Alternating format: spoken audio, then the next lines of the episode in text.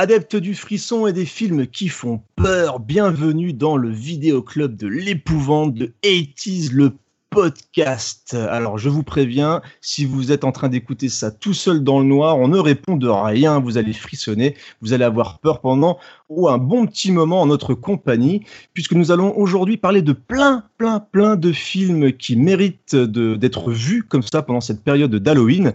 Et je ne suis pas tout seul dans cette crypte démoniaque, je suis en compagnie de Nico. Bonsoir Nico, comment vas-tu? Bah, ça va extrêmement bien ce soir. En plus, on va parler de vraiment de, films de qualité, inconnus. Je, m'apprête à frissonner. ah bah, J'espère bien, et tu ne seras ah pas tout seul avec moi, puisque nous avons aussi René Bunny qui est là pour sa deuxième émission. Et eh oui, bonsoir à toutes et à tous. Alors ça te change d'ambiance là, hein, ça change d'Astérix. Oui, oui, oui, ça va changer un petit peu d'Astérix. Euh, une ambiance euh, que je préfère d'ailleurs, hein, honnêtement. Euh, voilà, c'est plus mon truc, le rayon horreur. T'es prêt à faire peur et à donner des conseils à nos auditeurs? Ouais, ouais, ouais, ouais. Bah déjà on est à l'audio, donc enfin ce sera justement plus simple pour les auditeurs. Ils auront moins peur, comme ils me voient pas, ce sera déjà, ce sera déjà bien quoi. Et pour sa première fois aujourd'hui, alors on peut dire qu'il fait partie un petit peu par son pseudo des films qu'on peut conseiller dans la partie un petit peu horrifique c'est Gizmo. Bonjour Gizmo, comment vas-tu? Bonsoir, ça va super bien et je suis vraiment ravi de rejoindre l'équipe. Alors Gizmo, donc euh, tu es là pour la première fois dans Etis le podcast. Tu es un petit peu, bah tu es le petit nouveau, hein. donc euh, tu as fait une belle sélection de films, c'est déjà une bonne chose. Je te dis bravo.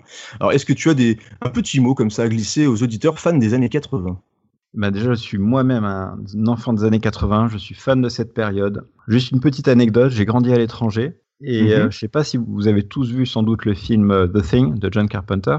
Oui, je suis un fan de John Carpenter, donc je vais le caser quasiment à chaque fois que vous allez me brancher sur un sujet. Donc vous étonnez pas, je suis psychorigide. Et si vous vous souvenez de ce film-là, il y a un moment, il y a une séquence avec un des personnages qui s'appelle Windows qui est en train de regarder Jeopardy à la télévision sur cassette. Donc une scène totalement surréaliste parce qu'on regarde un programme pourri sur une cassette. Et c'est un peu ce que j'ai fait pendant mon enfance, puisqu'on était à l'étranger, on n'avait pas de télévision, on n'avait pas de vidéo club.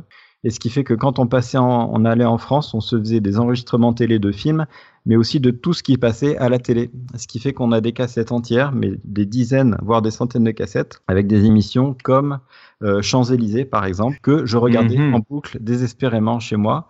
Et j'ai pu voir pour la première fois Jean-Jacques Goldman chanter J'irai jusqu'au bout de mes rêves au moins 40 fois dans cette émission. Mais attends, c'est énorme. Est-ce que tu les as toujours, les cassettes? Oui, on les a, on les a toujours. Je ne sais pas si on a le magnétoscope, mais on a toujours les cassettes. Ah, mais c'est le plus important. Et c'est super encombrant à emmener. je, me dis. Euh, Alors, on est... une cassette vidéo, c'est deux livres au moins on est déjà dans le thème. Hein, euh, il y a des heures et des heures de Champs-Élysées, donc c'est un peu l'horreur. Euh. en tout cas, bienvenue Gizmo. Et je sens, en plus, tu es fan de Carpenter, et rien que pour ça, je t'aime déjà. Je tiens à le signaler. On va expliquer un petit peu le concept du vidéoclub de l'épouvante. Donc, nous avons euh, arrêté une sélection sur trois thèmes. Euh, et donc pour chaque thème, nous aurons à chaque fois trois films, donc un film par chroniqueur. Nous allons commencer par le thème Satan, vous savez, cette créature démoniaque, le maître des monstres. Ensuite, nous allons parler des extraterrestres. Et enfin, nous allons enchaîner avec les vampires, vous savez, ces créatures un petit peu salaces qui aiment te mordre et manger et boire ton sang. Petite coulisse sur l'émission, il faut savoir qu'on avait quand même euh, le troisième sujet, c'était les monstres. Et en fait, euh, tous les trois, on a sélectionné des films de vampires. Du coup, un peu de zombies, un peu de loup-garou, un peu de machin. Non, non, non on a évité un petit peu, on va dire, les, choses les plus classiques. On aurait pu parler de films de zombies euh, à la Romero, euh, on aurait pu voilà, faire des films de monstres, loup-garou, la Hammer, etc. Mais non, mais non, mais non. Aujourd'hui, on va faire un petit peu euh, la, la. Et, on sait jamais. Il y a encore des trucs, hein, je crois. Et mais la Hammer, oui, elle, était, elle avait disparu pendant un petit moment, mais elle était revenue, je crois, pendant une petite pote dans les années 80, en tout cas c'est possible. Mais vous allez voir, vous avez fait une sélection euh, vraiment de très très grande qualité, et surtout on ne va pas perdre de temps, et on va commencer à aller voir Satan. Ah, mais arrête donc de bouger, je risque de finir par te couper. Ah, vous êtes là, les amis. Enfin, c'est à mon tour de parler dans ce podcast de l'horreur. C'est quand même moi, le maître de la crypte. Alors, pour débuter cette soirée de l'étrange et de l'épouvante, nous avons décidé de rendre hommage à celui qui est un peu notre maître à tous, l'homme vénéré, Satan. Alors, nos amis du podcast 80 vont débuter par un chapitre entier avec trois films qui parlent du maître des enfers. Bon allez, quant à nous, on va recommencer notre séance d'épiation.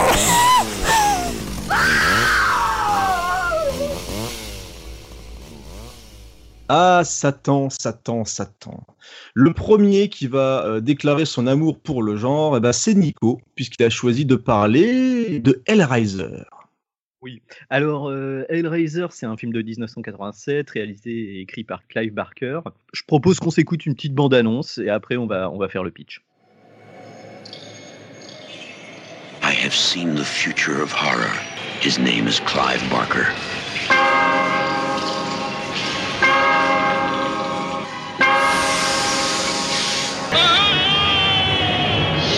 Hellraiser. Beyond any terror you have imagined. A nightmare. No. Unlike anything you have witnessed, is born.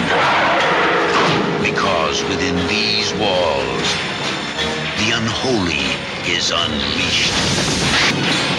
Hellraiser, a film by Clive Barker.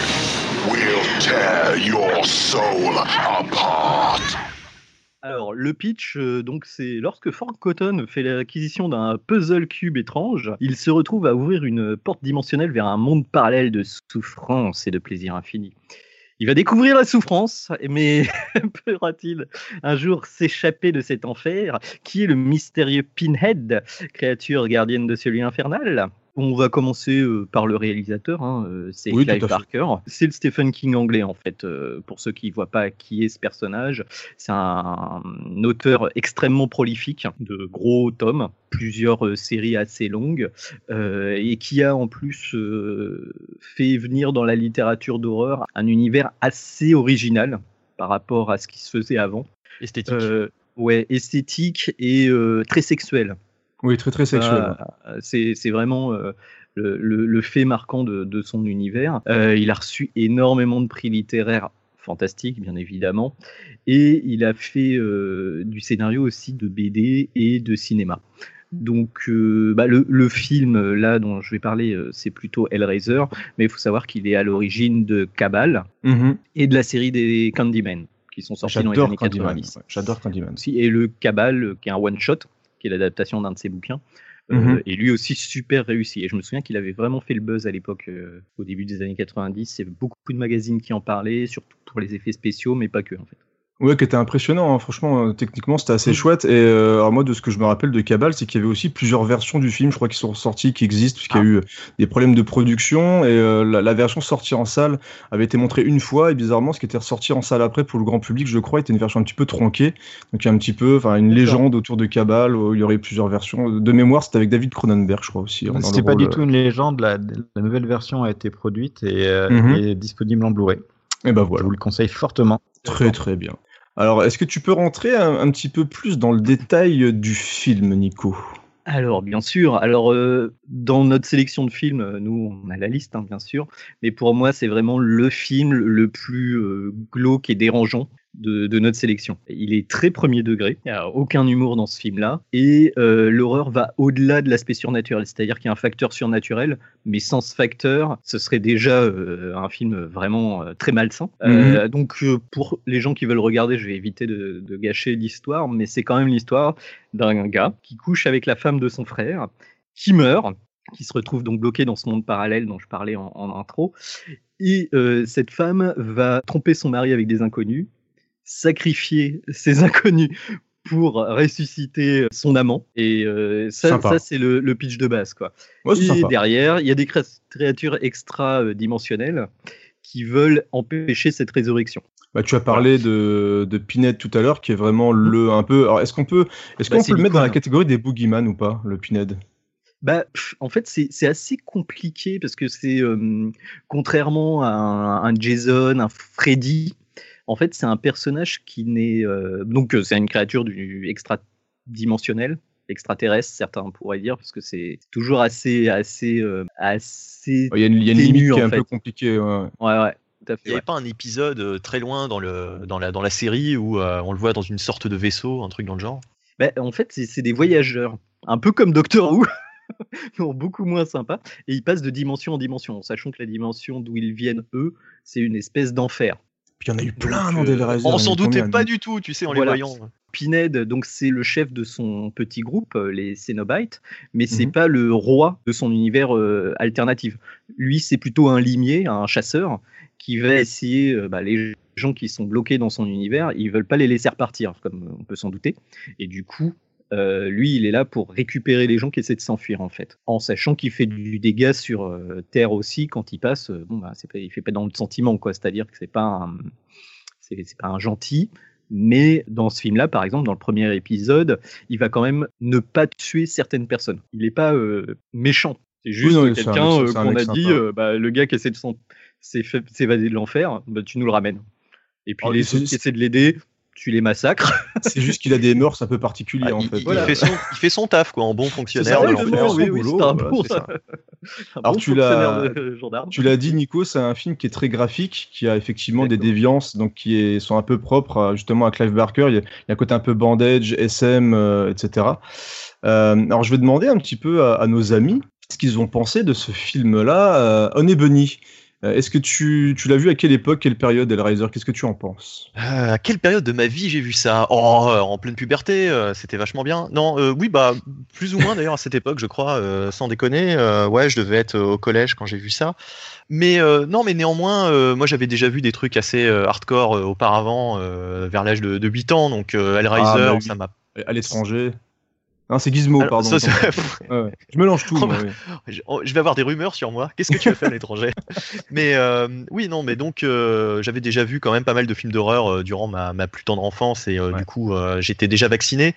Hellraiser, ce qui m'a surtout marqué, c'est effectivement l'ambiance et puis l'aspect esthétique. Pinhead, mm. on l'a tous vu. Enfin, on l'a tous, on a tous déjà vu représenté. je sais pas, c'est super graphique. Enfin, c'est on s'en souvient forcément, quoi. Ce gars avec des, espèces de clous euh, enfoncés partout dans le tête de dans, dans j'allais dire dans le tête, dans la tête de visage, mais dans son dans son visage euh, avec sa tête de matelas. Et puis ce quadrillage, ouais, sur le visage aussi. Voilà, c'est ça, ouais. Moi, j'appelle tête de, je l'appelle tête de matelas, mais bon, bref, vous l'appelez comme vous voulez. Euh, toujours est-il que on l'a tous vu, quoi. C'est vraiment un truc qui marque les esprits et euh, il y a une espèce d'esthéticité du gore chez Clive Barker qui est euh, vachement, vachement travaillé. Alors, dans le premier, on voit que Pinhead, il me semble, dans les créatures comme ça. non, non, il y a quelques non, il y, en a quelques-uns. Mais c'est le seul qui parle, par exemple. D'accord, parce que je me souviens que dans le troisième, bon, qui doit arriver euh, mhm. plus tard que les années 80, peut-être qu'on déborde, mais en tout cas dans le troisième, euh, on en voit toute une collection euh, de, de Cénobites et effectivement le, travail sur le, design des, de tous ces personnages est, impressionnant. C'est vraiment un film qui s'apprécie plus pour tout ce qui est, bah voilà, délire visuel de Clive Barker. Il y a un côté sensoriel comme ça, c'est qu'on sent, c'est très poisseux, tu sens vraiment le, le, travail sur les textures, sur le, sang, sur les blessures. Enfin voilà, il y, a un côté assez, euh, assez dingue là-dessus. Gizmo, euh, est-ce que tu as vu Hellraiser? Oui, je l'ai vu et justement, je l'ai vu à l'étranger. Ah bah voilà, je sais que je ne m'étais pas trompé. Je devais, je devais m'occuper le soir pendant que mes parents étaient de sortie. Et euh, je l'ai vu en 88. donc j'avais chopé ah, au vidéo. vidéo quel, bah, quel, jour, hein, sois précis quand même. et ouais, ben, le souvenir que j'ai, c'est vraiment d'avoir eu très peur quand même quand je l'ai eu. J'avais 12 euh, ans. Ah ouais. Et, euh, ça marque. Et euh, là, je l'ai revu récemment, donc ça m'a pas du tout fait le, pas du tout fait le même effet. J'aime beaucoup ce film. Ce que j'aime beaucoup déjà, c'est les, les premières images que montre Clive, Clive, Barker de ce qu'il va faire avec Cabal ou Nightbreed. Donc mhm. avec ces monstres difformes qu'on voit apparaître un moment dans le film. par contre, il y a toujours cette même séquence parce que vous voyez un tiers du film qui est vraiment, qui est pas vraiment horreur, qui est extrêmement axé sur le sexe et le, les relations sadomaso. C'est limite un film érotique par moment. Oui, euh, presque. ouais, mais érotique sadomaso, donc c'est pas. tout à fait, mm. Donc là, on aime ou on n'aime pas. Je trouvais ça assez, assez glauque quand même. La non, non moi je sais pas. Moi j'ai trouvé ça tout à fait normal. Je sais pas pourquoi vous voyez tout ça dans ce film. Non, mais c'est bien. Tu, iras voir le docteur euh, un petit peu après l'émission. Il y a une banquette. Tranquillement, tu iras lui expliquer tout ça. C'est vrai que les, les, monstres sont très esthétiques. Ouais, ils sont, ils sont assez beaux. Alors que la plupart des films d'horreur de cette époque, enfin, je pense à Freddy, bien sûr, qui est défiguré. Les démons des Evil Dead, bah, ils sont super moches, ils vomissent des trucs violets. Enfin bon, c'est vraiment voilà. Alors que les monstres, ils sont monstrueux, mais il y a une certaine, ils sont assez beaux quand même, je trouve. Certains surtout. Il y, y, a une fille qui a une espèce d'aiguille à travers la bouche, qui est mm. chauve mais quand même, elle a un vrai charisme et euh, Épinède, n'en parlons pas. Je, crois qu'après l'émission, je serais pas tout seul à aller voir le docteur là quand même. Oui, non, mais, je, là, je suis en train de noter les noms. Hein. je pense qu'on a fait un petit peu, un petit peu le tour d'Hellraiser. On a compris à quel point c'était un film important pour pour Nico au niveau niveau horrifique. Est-ce que tu as quelques mots encore à rajouter sur la filmo de Barker? Est-ce que pour toi c'est un cinéaste vraiment important dans le genre? C'est pas forcément le meilleur cinéaste d'horreur de tous les temps. Moi, ce que j'aime bien, c'est qu'il a réussi à, comment dire, à, imposer sa patte. Tout à fait. Faut bien avouer que, enfin, on voit un film de Clive Barker, c'est comme les films de Carpenter, par exemple, on sait que c'est un film de lui. Il y, a, il y, a, mmh vraiment un truc qui fait que voilà. Alors c'est pas le, les films les mieux filmés, les films les mieux dirigés avec une super photo et tout, mais au moins il y a un style et puis, euh, bah, contrairement à pas mal de films de cette époque, c'est une grosse série, hein, Hellraiser, euh, je crois qu'ils en ont fait 8. Ouais, ouais, ce qui est sorti en 2013. Même 9, je sais plus. Et du coup, quand même, sur ce. Euh, alors, il s'est arrêté au 4. Hein. oui, il a eu raison. Barker, il a mis son nom sur les 4. Il n'était pas super chaud. Et sur le 5, il leur a dit vous vous débrouillez avec ça. moi, je mets pas mon nom dessus. Et du coup, il y a vraiment un univers qui va se construire au fur et à mesure un peu comme la série Fantasme. Oui, tout à et moi, j'ai trouvé ça euh, vraiment. Euh, enfin, je les ai revus euh, la série complète. Alors, il y a un moment donné où hein. vraiment c'est pour la collecte. Hein. c'est ah, genre le 5. Il falloir consulter quand même. voilà. Mais il y en a certains. bah, par exemple, le 7, il me semble, celui qui se passe dans un espèce de jeu vidéo au début, et eh ben il est, il est pas si mal que ça. Il... T'allais dire vachement bien. Hein. Non, non, pas, vachement bien, mais enfin, moi, je l'ai regardé et vraiment, je, enfin, quand tu commences à te regarder des séries de films comme ça et que tu arrives au 5-6 et que c'est vraiment pas bon, tu fais voilà, encore un. Bon, je l'aurais vu au moins. Et euh, bah, celui-là, il a un petit twist sur l'univers d'Hellraiser qui est assez sympa. Moi, je vous avoue, qu'avec mon attachement à cet univers, je suis pas allé au-delà du, troisième. Alors, ce que je vous propose, c'est bah, de ranger la VHS de Nico, hein, tranquillement. on va passer un petit peu à autre chose. Et donc, on va regarder ce que nous a ramené Honey Bunny. Et là, on change de pays complètement. On va s'écouter un, un extrait ou un morceau de la bande-annonce. Et on se rejoint tout de suite. The preview you are about to watch is for a movie that is unlike any you have ever seen before. It is for a movie that goes beyond temporary fear to everlasting terror. It is a movie called Demons. Yes, the demons are coming, and they're coming for you. Warning, if you have the courage to see demons, sit near an exit. Otherwise, you might never get out. In your theater, who will survive the touch of the demons and who will not. This is no dream. This is happening right now. And it could be happening to you. Demons. They will make cemeteries their cathedrals, and the cities will be your tombs. Will you survive it? Demons.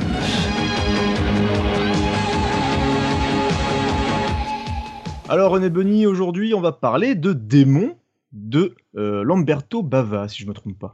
Et c'est ça, oui, Lamberto Bava euh, qui nous fait donc Démon euh, en 1985. Alors ça fait partie de ces films italiens, effectivement. J'ai essayé de caser au moins un film italien dans ma, dans ma sélection parce que le, le, zombie spaghetti euh, c'est pas mal, mais euh, ils ont aussi fait dans le démon. Et euh, justement en 1985, Lamberto Bavas, travaille avec Dario Argento quand même, c'est pas n'importe qui.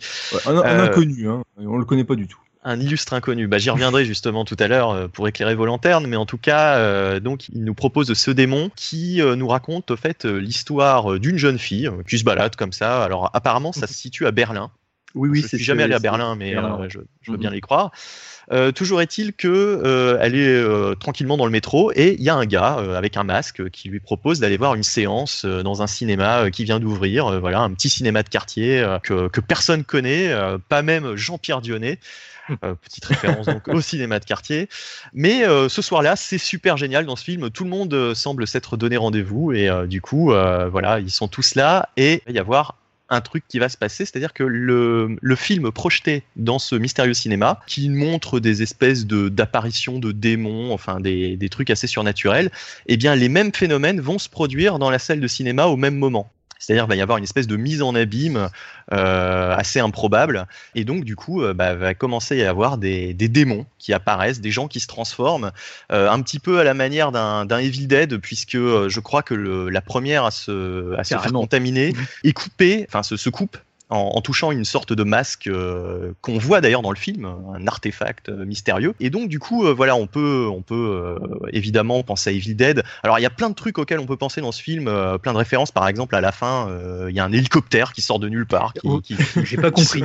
Mais, vraiment, en plus, je, je, regardais le film, ok. Je me retourne pour le chat demande à sortir. J'ouvre la porte, je reviens dans la pièce et là, il y a un, dans la télé, il y a un hélicoptère en, maquette, eh bien, hein, faut bien l'avouer, qui passe à travers un truc. Je fais, mais attends, j'ai loupé quelque chose, j'ai loupé une scène. Et, eh ben non, et eh ben non. Mise en abîme, comme je disais, euh, les gens dans le cinéma, ils n'ont pas compris non plus. Voilà, ils ont essayé de, ils ont, pas compris. Voilà, il y a un hélicoptère qui arrive comme ça.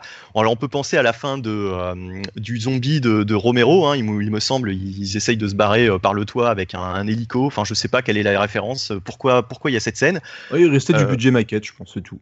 Ouais, c'est ça. le mec, il avait. attendez, euh, j'ai un hélicoptère, euh, on va pouvoir faire un truc. Oui, puis à la fin, il y, a une espèce de scène d'action, ça se termine en course-poursuite un petit peu, euh, ça fait penser un peu à Evil Dead, voilà, on a l'impression que les démons en fait sont partout, alors que durant le film, on pense que c'est cantonné au cinéma, et apparemment, bon bah voilà, il y en a un peu partout, à l'extérieur également. et à aucun moment le scénario nous explique pourquoi il y aurait des démons ailleurs. Ah bah non, bah non. Vu que l'invocation, techniquement, c'est faite dans le cinéma, mais bon. Et t'as même une sorte de Terminator c'est un film complètement euh, complètement ouf euh, voilà qui n'a qui n'a pas grand euh, intérêt scénaristiquement parlant. C'est pas pour ça qu'on va le mater. Par contre c'est fun voilà c'est fun. c'est juste un gros délire. La plupart du film c'est un, huis clos hein, ça, ça on reste cantonné au cinéma. On suit un groupe de jeunes punks dehors voilà qui, qui, qui sniffent quand même de la coke dans un verre de coke dans une bouteille de coke je crois Mise en abîme, mise en abîme, toujours. Ouais, ouais, voilà, enfin, voilà quoi. Fallait oser, euh, comme quoi euh, ces Italiens, euh, ils osent tout, et c'est pour ça aussi qu'on aime bien ce, type de ah bah cinéma. À l'époque là, ils osaient tout, ils faisaient tout et n'importe quoi. Et, ce que tu dis est vachement juste, puisqu'on parle un petit peu d'Evil Dead, du côté hystérique Evil Dead, mais clairement, les Italiens à l'époque, ils prenaient un petit peu ce qui marchait à gauche, à droite, ils se sont dit, allez, nous aussi, on va faire notre délire. Et, le film, en plus, il est, il est pas super long, et t'as quasiment pas de temps mort, c'est complètement dingo. Franchement, ouais, ça passe tout seul. Ça passe tout seul. Si vous aimez euh, un délire comme Evil Dead et que vous aimez ce type de, film, un peu fun et gore, bah vous allez apprécier. Alors pour le pour les fans de gore, il y a, y a ce qu'il faut. Ouais, ouais, ouais, ouais. Euh, c'est un, truc qu'il faut mm. Les, les, films italiens d'horreur, la plupart des gens rigolent un peu, machin, tout ça, mais c'est extrêmement violent. Et euh, mais d'un niveau bien plus, c'est beaucoup plus violent qu'un qu'un Hellraiser. Ah bah, c'est bien plus violent qu'un Nuit des Morts Vivants et tout. Oui, ils pouvaient provoquer, ils y allaient. Hein, c'est vraiment, euh, c'est, on, arrache le scalp d'une nana, on lui bouffe le cerveau. Enfin, c'est vraiment de ce niveau-là. Et c'est en gros plan et c'est bien rouge et tout.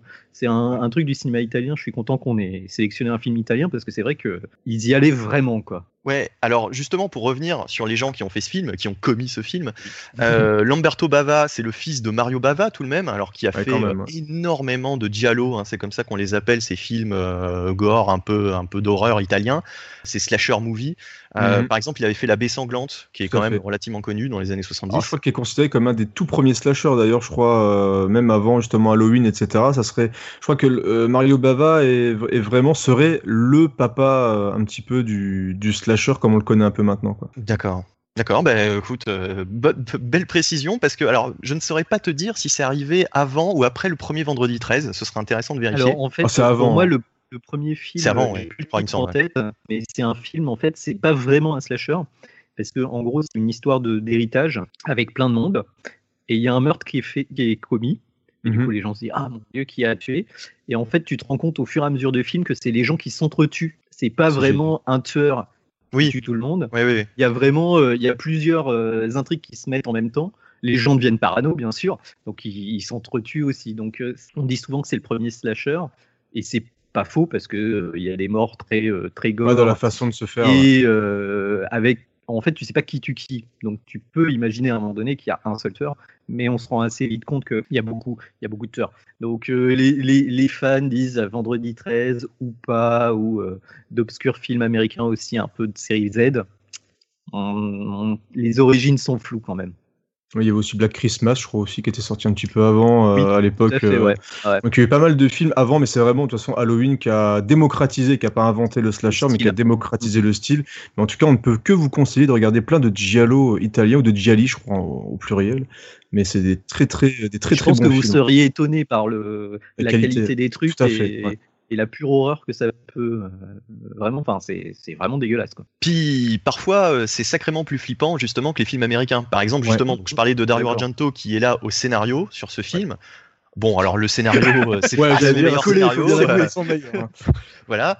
en tout cas, on imagine qu'il a donné des petites idées comme ça pour des scènes un peu sympas. Dario Argento, c'est quand même Suspiria, Fantasmagoria, tout ce qui se termine en A, c'est lui voilà, dans la, dans la filmographie italienne. La Lampada, la Bamba, c'est lui. voilà, exactement.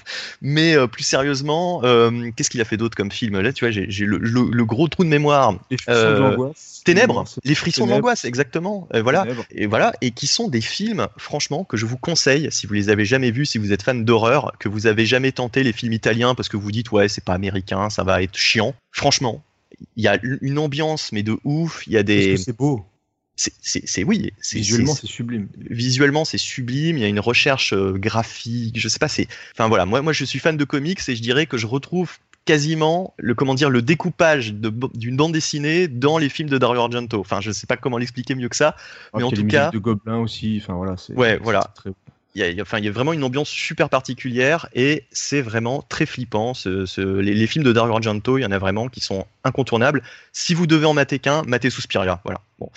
Euh, fin de la parenthèse sur Dario Argento, je vais passer aussi à Sergio Stivaletti qui signe les effets spéciaux de démons. Et euh, bah là, par exemple, il y a la transformation, euh, la, nana au début qui se transforme, je crois que c'est à, environ 30 minutes dans le film, qui se transforme justement, c'est la première à, à, se transformer en démon. C'est super impressionnant, quoi, cette transformation. Avec les dents qui poussent et qui font apparaître d'autres dents pointues en dessous. Enfin, c'est super graphique, c'est super impressionnant. Et euh, c'est là où je regrette vraiment les films où il y avait euh, des effets spéciaux euh, qui n'étaient pas le plateau numérique, voilà, où il y avait vraiment du, du latex, des comment dire, des mécanismes qu'on poussait, etc. dans tous les sens. Et puis voilà, du, du, du, maquillage, etc. C'était avec des mannequins et c'était super bien fait. Ça donne un côté justement, je trouve, beaucoup plus réaliste que ce qu'on peut voir maintenant avec le CGI, etc. Moi, ça me, moi, ça me fait rien, quoi, le CGI. C'est une très belle déclaration d'amour au cinéma italien, j'ai envie de dire. Et, rien que pour ça, je t'embrasse. C'est bravo. Bravo, eh ben, merci, merci. Euh, un jour, on pourra discuter, euh, par exemple, des films de Lucio Fulci, euh, ce genre de choses. Avec plaisir, avec plaisir, leur faire des zombies, etc. un des meilleurs films de zombies pour moi. Gizmo, t'as pas beaucoup entendu? Est-ce que tu as vu Démon? Moi, je l'ai vu juste ce week-end pour préparer l'émission. Alors, bah justement, dis-nous, tiens, toi qui vu, qui a vu ça assez fraîchement. Non, non, non. je citerai un autre film que vous m'aviez conseillé, mais celui-là, non. Et euh, bah, du coup, pas de souvenir d'enfance. Euh, j'ai trouvé vraiment que c'était un gros délire. Et vraiment, c'est vraiment rafraîchissant de voir un film où le réalisateur, il part dans son délire, il fait absolument ce qu'il veut. Il a un budget sans doute limité, donc finalement, il perd pas grand-chose. Et euh, ça m'a fait penser aux films comme Evil Dead 2, où finalement, on, fait, on tente, ou, ou les Brain Dead. Et c'est vraiment, vraiment très sympa. J'ai retrouvé les, les, musiques synthées des années 80 euh, qui commencent dès le départ. Ça, au moins, ça donne le ton. Bah l'ambiance, euh, l'ambiance synthé, ouais, effectivement, euh, ça fait partie du, du charme, on va dire, du, du film. Les, les, bon, c'est vrai que l'hélicoptère, c'est assez spécial. Il me semble même, il me semble qu'il y a un Terminator à la fin. Hein. Quand la nana tombe, je crois qu'il y a un type qui a la gueule à moitié arrachée. On voit le, le métal de, dessus. Oui, oui, oui, il y a une référence, ah effectivement. Ouais. C'est le masque du fantôme de l'opéra, le gars avec le visage à moitié en métal. Tout à fait, tout à fait, tout à fait. Ouais, donc vraiment, vraiment très bien et. Euh... Enfin, vraiment très bien. Euh, non, non, non, c'est. Je suis d'accord avec vous. Les CGI, franchement, ça fait vraiment pas peur et je trouve que ça, c'est quand même assez rafraîchissant. Et euh, ça m'a fait penser à un autre film italien. Je suis pas très fan des films italiens, mais un que j'avais beaucoup aimé dans le genre. Ça s'appelle Della More Della Morte. Mais oui. Mais oui. Et euh, voilà, donc ceux qui ont aimé ce film-là, qui vont sans doute le voir après le, podcast, vous pouvez euh, regarder ce film-là qui se passe avec des zombies dans un cimetière et c'est délirant aussi. De Michel Sauvaille, je crois. Il me semble que l'une des personnes qui a bossé sur Démon est la personne qui a fait euh, Della Morte Della More. Alors je ne sais plus si c'est Franco Ferrini ou je peux, enfin bon, bref, en tout cas, l'une des personnes qui est euh, soit au scénario, soit à la conception des effets spéciaux, euh, a bossé sur euh, More. Non, voilà. il vaut mieux les effets spéciaux que le scénario. Hein. Alors, Gizmo, tu vas garder la parole puisqu'on va passer à un autre film, à une autre ambiance et à un maître de l'horreur, extrait tout de suite.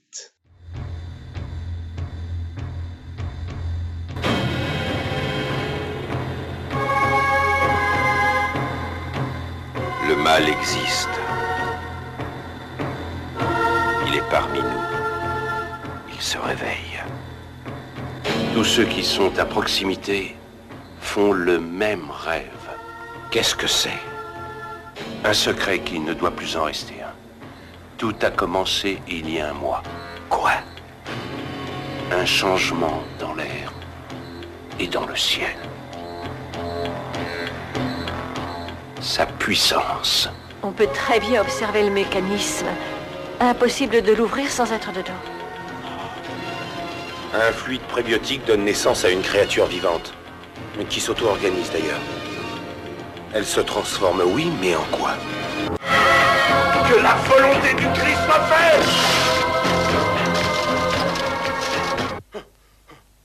Allez Gizmo, euh, tu as déclaré un petit peu ton amour euh, pour euh, Big John tout à l'heure. Je te laisse la parole. Voilà, donc ce soir, je vais vous présenter Le Prince des Ténèbres de John Carpenter. Hmm. Donc fait en 1987. C'est vraiment mon film de John Carpenter préféré. Ah ouais. C'est pas le plus connu, donc vraiment, je vais insister dessus. Donc le pitch rapide. Dans le sous-sol d'une église abandonnée repose un mystérieux cylindre dans lequel tournoie un liquide vert fluorescent. Ce secret, fidèlement gardé par le prêtre des lieux, est révélé à sa mort. Un autre prêtre, joué par Donald Pleasance, hérite euh, de la clé du coffre, donc la clé qui ouvre le, sous-sol, et de la malédiction qui va avec. Commence alors une nuit d'horreur, un huis clos, où un prêtre accompagné de scientifiques vont se battre contre l'arrivée du mal sur la Terre. Le mal absolu. ben oui, le mal, absolu, Directement. Alors attention Gizmo, là je vais te prévenir tout de suite c'est pas une émission qui doit durer 15 heures, d'accord? Mm. Et tu as une lourde tâche, c'est de réussir à parler de John Carpenter sans parler pendant des heures. Je sais que c'est compliqué, parce qu'en plus on est beaucoup à aimer John Carpenter, mais je te laisse cette tâche, je te laisse commencer. Vas-y, parle-nous un petit peu de John Carpenter. Alors John Carpenter, juste pour situer le film. Top, euh, c'est fini. Ouais. Ça suffit. Un peu plus de crédit quand même. Bon, d'accord, vas-y, vas-y. Donc, juste pour situer le film, John Carpenter, il a commencé tout petit et ensuite il a commencé à faire des films euh, à plus gros budget, dont un film que je pense que personne ne connaît qui s'appelle Jack Burton dans Les Griffes du Mandarin. C'est génial. Euh, donc un film grosse production, gros budget, qui malheureusement n'a pas marché, qui a déçu les studios qui n'attendaient pas du tout euh, ce, résultat final. Ah, c'est un gros gros et hein. Et du coup, euh, le Big John, ben, il est parti, euh, il est parti un peu désolé de son expérience euh, à, gros budget, et il est retourné sur ce qu'il sait le faire le mieux, c'est des petits budgets, des films d'horreur faits avec les moyens du bord. Et pendant la même période, il va faire Invasion Los Angeles et Le Prince des Ténèbres. Indépendant complètement, je crois. Il est, il est barré. Je crois que c'était avec Universal qu'il avait fait Jack Burton qui est génial. Regardez Jack Burton. et du coup, il était tellement dégoûté. Mais en plus, je sens vrai, je pense vraiment qu'on sent dans le côté euh, désolé de ce film-là qu'il est, il est dans une période de sa vie qui est un tout petit peu triste. Big John, qu'il était euh, super, super déçu, quoi. Et là, euh, franchement, on ressent toute la, puissance de John Carpenter. Si vous regardez plein d'interviews de, de, lui, il dit que quand il a du budget, quand il n'a pas du tout de budget, il doit se débrouiller pour tout faire, le montage, la musique. Donc, il a absolument tout fait. C'est presque un film, un film fait de par des étudiant tellement il, a, Il, a, mis la patte partout. Et ce film est absolument puissant du thème musical et, tout ce qui va avec. Et d'ailleurs, ça fait partie de, ce qu'il appelle la trilogie de l'Apocalypse. Et euh, ça commence avec The Thing. Ensuite, il y aura Le Prince des Ténèbres. Et ensuite, L'Antre de la Folie. Chef-d'œuvre. Enfin, il parle d'une trilogie de l'Apocalypse, mais euh, c'est vrai que pour moi, ça m'a un peu. Enfin, c'est un film que je connaissais pas, Le Prince des Ténèbres, avant de l'émission. Et c'est vrai que j'avais vu The Thing, j'avais vu L'Antre de la Folie. Je me disais, une trilogie avec ça, non, je vois pas trop. Il y a quand même un sous-texte dans Le Prince des Ténèbres, parce que c'est des scientifiques qui sont face à cette, à cette engeance, on va dire, cet antéchrist. Je crois qu'il l'appelle l'antéchrist à un moment donné. Et c'est vrai que du coup, ça met le doute sur la nature purement surnaturelle de, la, de ce qu'ils ont en face d'eux, en fait. Parce que The Thing, c'est clairement extraterrestre. Mm-hmm. Entre de l'euphorie, on est dans un délire euh, mystique. Et c'est vrai que Le Prince des Ténèbres, quand il le lit à ces deux films, et qu'il est, qu'il est au milieu, on se demande à un moment donné si le film c'est vraiment un film euh, avec Satan ou est-ce qu'avec c'est une créature extraterrestre à la Cthulhu? Enfin, c'est, assez flou tout ça. ouais, bah, je pense, je pense qu'il laisse le, téléspectateur euh, juger vraiment, se faire sa propre opinion et puis voir un petit peu ce qu'il veut voir dans ce film. Parce que mm. c'est vrai que bon, c'est assez, euh, assez mystérieux. Il y a l'espèce d'opposition, comme tu dis, entre la science et la religion, euh, si on veut. Enfin. C'est ça qui est intelligent, et c'est ça où on voit la touche de Carpenter, c'est qu'effectivement, au début, c'est purement, euh, voilà, c'est le prêtre qui vient, qui fait ah, attention, on va réveiller Satan, on va réveiller Satan et tout. Et les scientifiques essaient de mettre leur couche de savoir scientifique. Et finalement, ça fait sens. C'est-à-dire qu'on n'est plus dans un truc purement la à l'exorciste, par exemple où clairement euh, tu as un démon en face. Là, en fait, il arrive à mettre le doute, et je pense que c'est ça que voulait faire euh, Carpenter, c'est-à-dire que le téléspectateur se dit pas euh, oui, oui, là je sais exactement ce qui se passe. En fait, pas vraiment. Et, ce qui est classe, surtout, c'est qu'il fait ça avec une économie de moyens, parce que vraiment, ah bah le film a coûté mes peanuts. Mm, mm. Et il fait ça, bon, comme d'habitude avec Carpenter, tu as une précision des cadrages, tu as un montage qui est quasiment parfait, tu as une. Alors, la musique, forcément, avec quelques notes. Hein. Euh, d'ailleurs, tu, en parles un petit peu dans, je pense un petit peu plus tard, je pense sur la musique, parce que c'est, ça fait partie vraiment des choses chez Carpenter qui l'a toujours dit. Euh, il est même surpris que ça a même réussi à inspirer beaucoup d'artistes maintenant, la, la synthwave, etc. Mais il a, il a quasiment fait ça parce qu'au niveau, au niveau pognon, ça lui permettait d'économiser énormément mais il a un vrai talent pour ça. Avec quelques notes, il arrive à t'installer une ambiance de dingue. Et ce film, tu sens vraiment l'ambiance de fin du monde. Je crois que c'est rare d'avoir quelque chose d'aussi bien euh, installé, avec quasiment rien, avec quelques acteurs comme ça qui ne bougent pas. Tu as, des personnages comme ça qui fixent un petit peu les personnages principaux qui sont enfermés, retranchés dans cette église. Il arrive à te mettre mal à l'aise avec juste quelques plans. Donc c'est assez remarquable. Et parmi les personnages, il faut quand même signaler la présence d'Alice Cooper. Oui, oui exact. En chef des clochards. Exactement qui est vraiment, vraiment très flippant aussi. Un rôle de composition. Bah, tu peux nous parler d'ailleurs un petit peu des, acteurs qui sont dans le film euh, Gizmo. Bah, justement, je crois qu'il était tellement traumatisé par Jack Burton qu'il a repris quasiment tout le cast. Euh, en dehors de Donald Pleasant, vous avez Victor Wong, vous, savez, le chauffeur de bus dans Jack Burton, qui est aussi un peu sorcier. Donc Action, qui est le professeur des étudiants scientifiques, qui va faire partie de la soirée. Euh, vous avez le, finalement le vrai héros, de, Jack Burton, l'asiatique Duniston, qui est aussi présent dans, le cast. Et qui change de rôle aussi. Il est dans un rôle beaucoup plus comique. Euh, un truc pareil, John Carpenter, il a un chinois. Bah, il fait pas forcément du kung-fu, le chinois. c'est un, un, héros normal, euh, un scientifique, euh, voilà, qui est un peu gaffeur. il drague toutes les filles. voilà, c'est un peu le rigolo de la, de la bande. C'est marrant de le revoir, en fait. Parce qu'il est assez badass hein, dans Jack Burton. Et ensuite, clin d'œil vraiment années 80 pour ceux qui connaissent la série Riptide. Sûr. Donc avec l'hélicoptère génial. avec le fameux hélicoptère et vous avez le, le, geek de Riptide qui joue dans le film et euh, qui va malheureusement rencontrer Alice Cooper. Ah. C'est celui qui se fait bouffer par les insectes, c'est ça? Euh, Non, lui, il va faire connaissance avec le cadre du vélo. D'accord. Alors, Gizmo. En gros, tu as choisi de parler parmi vraiment euh, un gros choix de films, et surtout dans la filmographie de Carpenter, qui est un petit peu riche quand même en cinéma d'horreur. Donc, pourquoi tu as choisi ce film-là précisément? Mais avant de te laisser parler, on va s'écouter une des raisons que tu as indiquées euh, avec un extrait musical du film.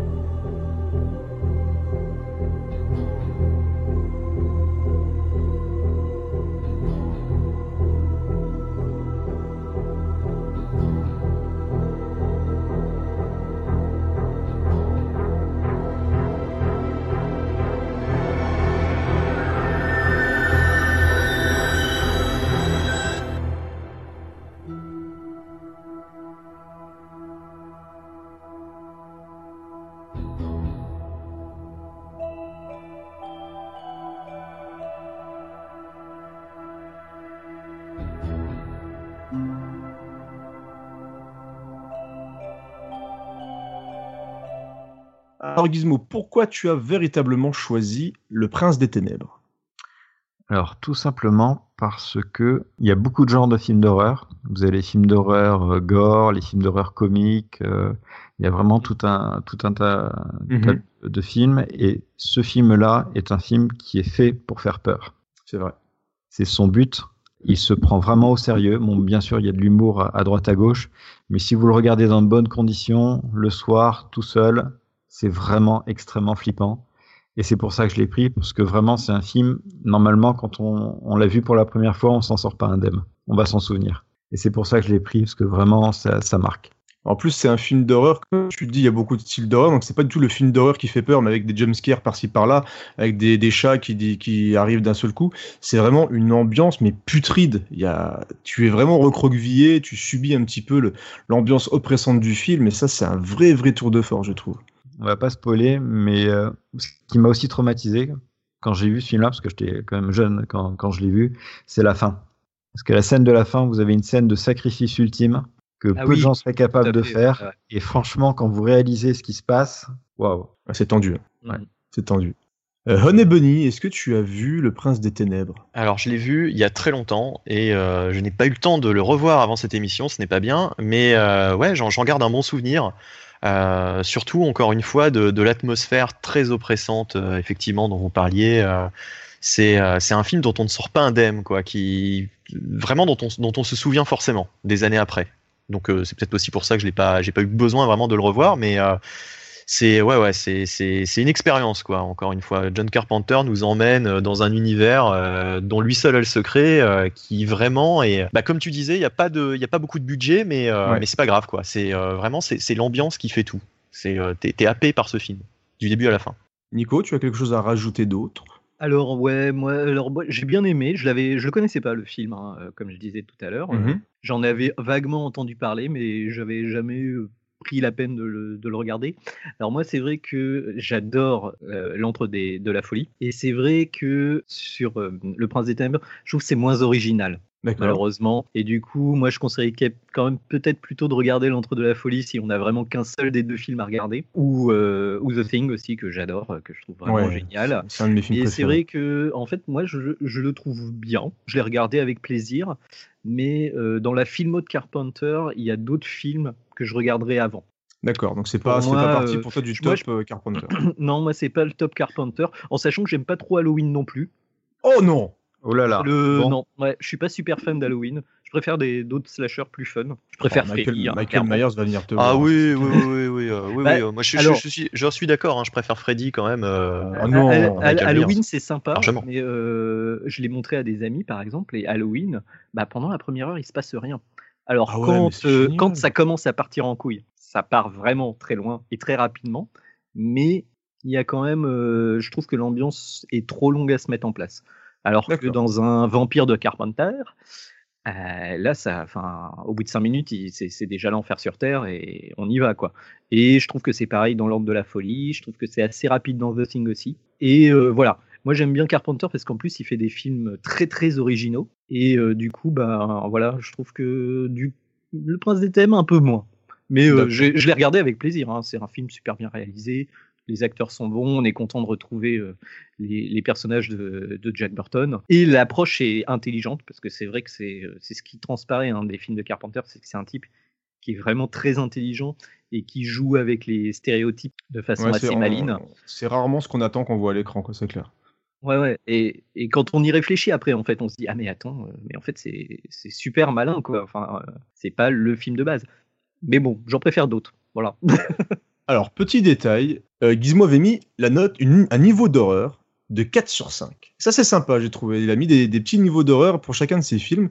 Et donc pour lui, donc si vous voulez un petit peu regarder, chers auditeurs, donc Le Prince des Ténèbres pour Gizmo, c'est du niveau d'horreur 4 sur 5. Ah, le débat, le débat. Vous l'avez vu, on pouvait parler des heures et des heures et des heures avec John Carpenter, mais nous n'avons malheureusement pas le temps. Et c'est déjà la fin de la première partie.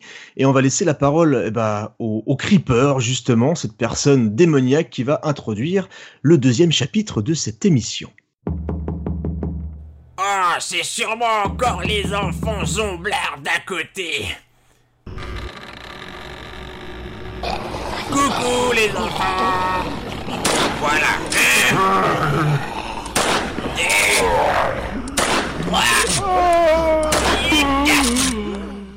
Allez, ça suffit. En tout cas, ce qu'on peut dire, c'est que là, ils sont morts de faim. Alors, j'espère que le premier chapitre de cette soirée vous a plu, mais ne vous inquiétez pas les amis, on a encore plein de choses à voir ensemble. On va partir dans l'espace pour découvrir trois films avec des extraterrestres belliqueux et bien cradingues. Ils viennent d'ailleurs, ils sont parfois verts, ils ont parfois plusieurs yeux, des antennes, plusieurs pattes, ils sont effrayants et ils ne recherchent qu'à nous faire du mal. Ce sont les extraterrestres. Euh, et pour commencer cette deuxième partie, eh bien cette fois c'est Bunny qui va nous parler d'un film que je trouve très très chouette. Et oui, je commence directement à donner mon avis. Un film de Chuck Russell, euh, c'est Le Blob. Et oui, euh, le blob, alors euh, qu'est-ce que c'est? Bah, Déjà, c'est un remake d'un film des années 50. Euh, donc le pitch, c'est très simple. Hein, c'est une espèce de, là en l'occurrence, une espèce de météorite qui s'écrase sur Terre, dont sort une substance, de laquelle sort une substance qui une substance rose, euh, une espèce de, de, chewing gum géant, enfin un truc qui absorbe tout sur son passage. Et euh, quand on est un chewing gum géant, bah on fait pas de, de différence entre les hommes, les femmes, les enfants, les animaux. donc ce qui est bien, c'est qu'on a une espèce de tueur inarrêtable qui absorbe tout le monde, qui tue tout le monde et qui ne fait pas de, enfin voilà, qui n'a aucune pitié puisque aucune conscience quoi. C'est une espèce de, de chose, le blob. C'est un homme politique. Ça dévore. Euh, ouais, enfin là, euh, c'est un homme politique qui cherche même pas à, se faire des, des, électeurs. Voilà, c'est ça. Ouais, euh, ah, il s'en fout, il roule dessus. Voilà, c'est ça, tout à fait. Donc le film est super graphique, je trouve. Alors là, pour le coup, en le revoyant, je me souvenais pas que c'était aussi aussi gore et aussi aussi trash quoi. Ah il y a vraiment des scènes qui sont à la limite du, du dégueulasse. Euh, donc, euh, ce sera euh, à réserver un public quand même d'amateurs avertis, parce que voilà, c'est quand même assez. c'est très graphique. C'est très graphique. Alors bon, on va revenir sur l'histoire. petite ville des États-Unis avec un, petit couple, hein, nos, nos, héros, Jeanne et Steve qu'on va suivre durant tout ce film et qui vont essayer de, euh, de mettre un terme à cette, à cette propagation, euh, qui sont un petit peu les, les victimes euh, qui assistent à la à l'avancée au fait de cette espèce de masse, euh, tout ce qu'il y a sur son passage.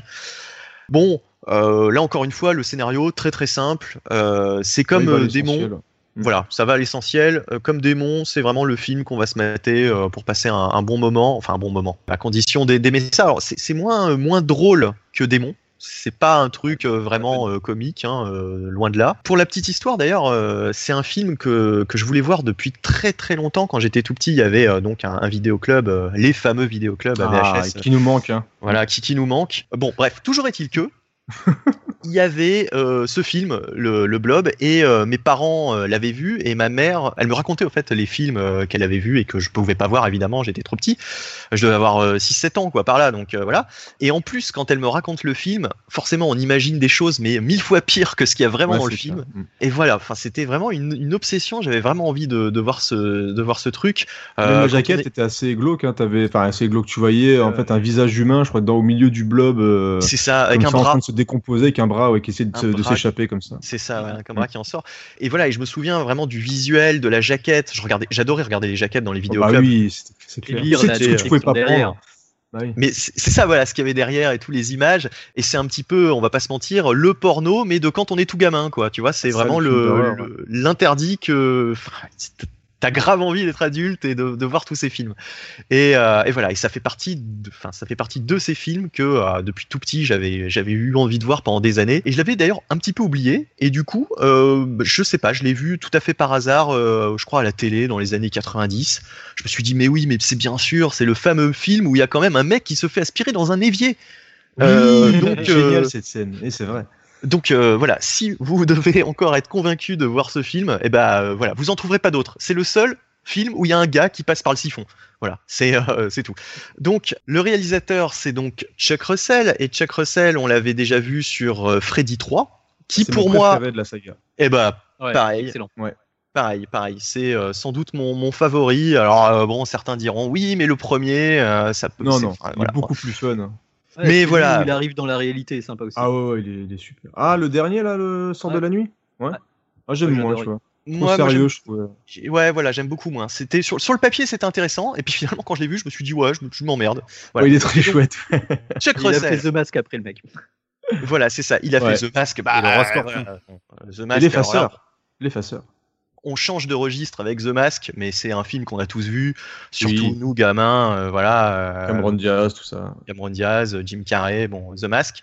C'est son film euh, fétiche, hein, voilà. Si vous cherchez, si vous faites des recherches sur le mec, c'est vraiment le film qui va ressortir en premier. Il a fait effectivement l'effaceur, qui moi, enfin que, que j'avais vu au cinéma à l'époque avec mon père, et franchement, je m'étais bien marré à voir ce film. Bah oui, il est rigolo l'effaceur. Voilà, ça fait ça fait marrer à la fin. Mais même, sans, Roi Scorpion, honnêtement, moi j'ai trouvé ça. En fait, Chuck Russell, je trouve que c'est le, Roi Scorpion. On va pas non plus passer des heures dessus, mais le Roi Scorpion, en fait, ça montre que c'est un mec qui est un bon faiseur, en fait, qui, qui aime bien aussi les, effets spéciaux un peu old school, puisqu'il y a beaucoup moins d'effets spéciaux que dans la momie. Et moi, je trouve que c'était, enfin, c'était parce que maintenant il fait beaucoup de DTV, le pauvre. Mais Chuck Russell, c'était un bon, un bon faiseur de l'époque, et moi j'aime bien ce réel.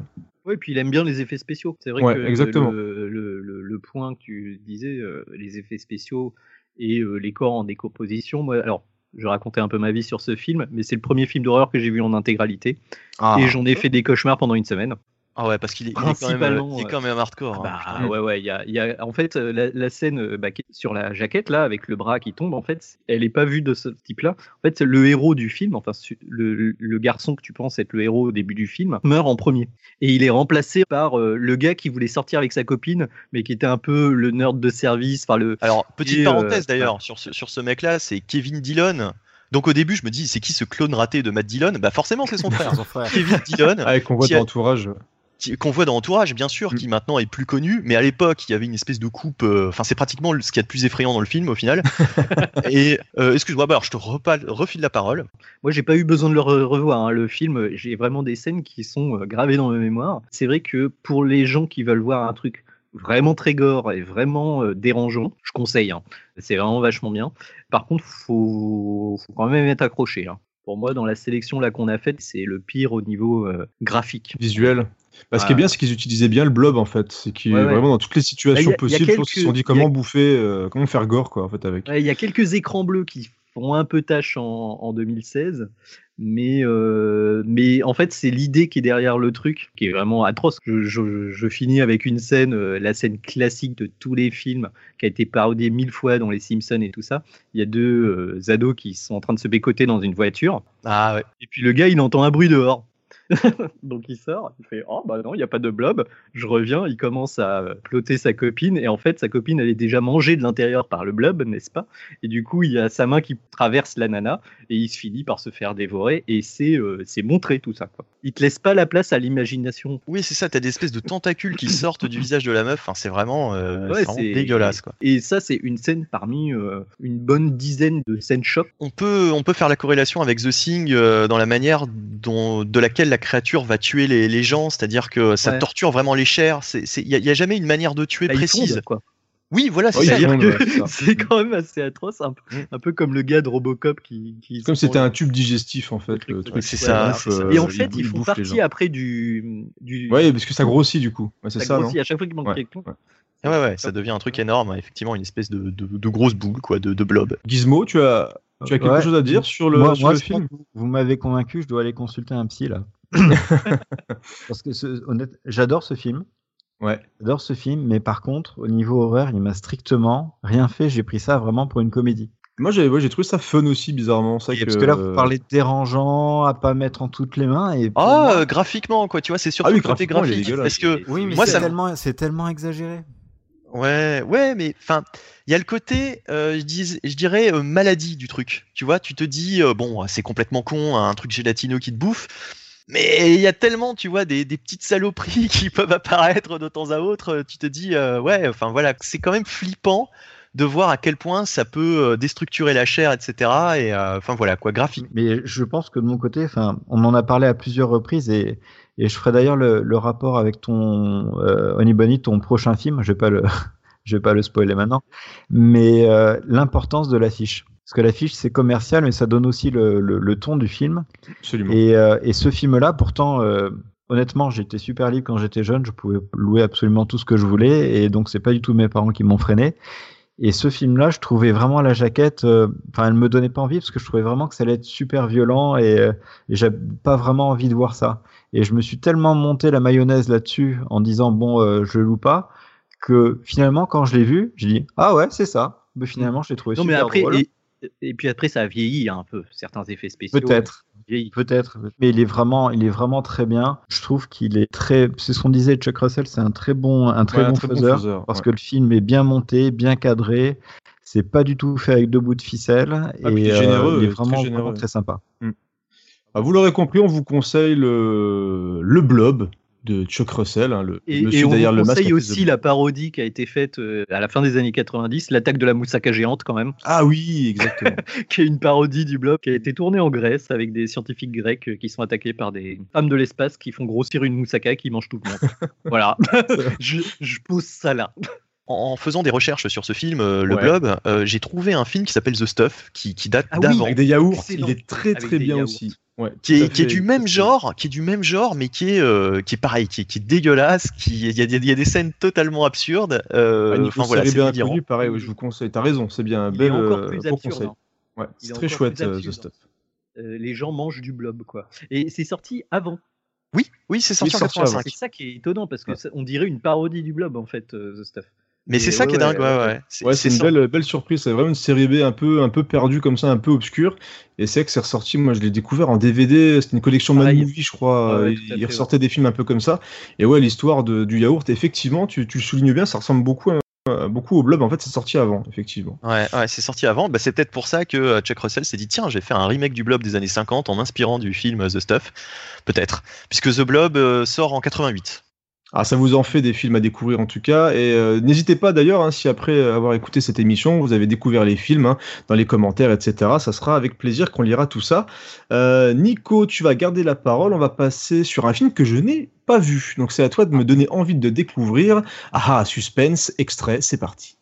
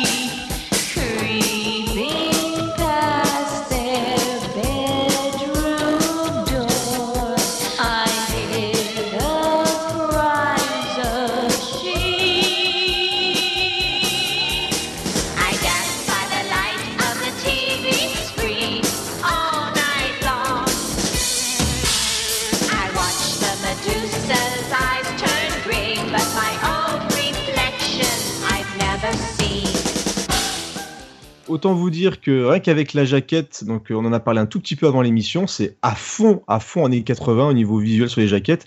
Alors, Terror Vision, qu'est-ce que c'est, Nico? Alors, Terror Vision, en fait, c'est un film que j'ai découvert, mais il y a euh, très très peu de temps. Euh, en farfouillant, euh, je l'avoue, euh, dans la rubrique YouTube des films gratuits des années 80 horreur.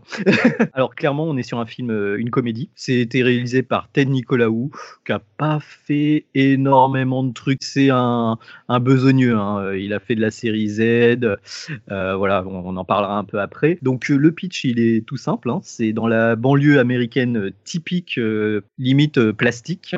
Il y a la famille parfaite qui voit entrer dans son quotidien la dernière conquête ultime de l'humanité, comme le dit la fille de la famille, la télévision par satellite. Il faut ah. savoir que c'est un peu cheap dès le début parce qu'en fait, c'est un, satellite qu'il faut monter soi-même. Donc le père s'énerve dessus, il construit ça.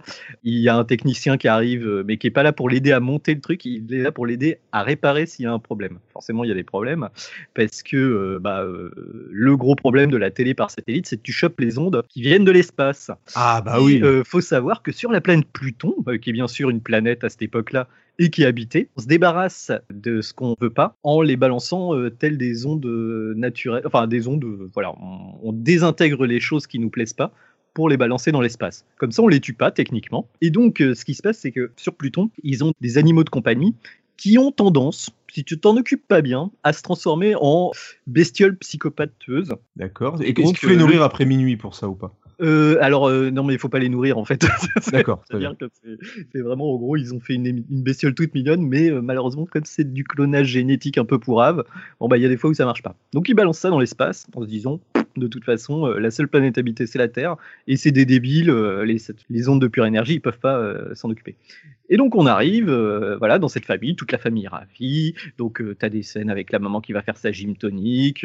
et donc chaque personnage en fait est extrêmement caricatural. La maman fait de la gym toute la journée. Le papa, c'est un malade sexuel. Dans la baraque, il y a des espèces de peintures de femmes euh, toutes nues, mais partout.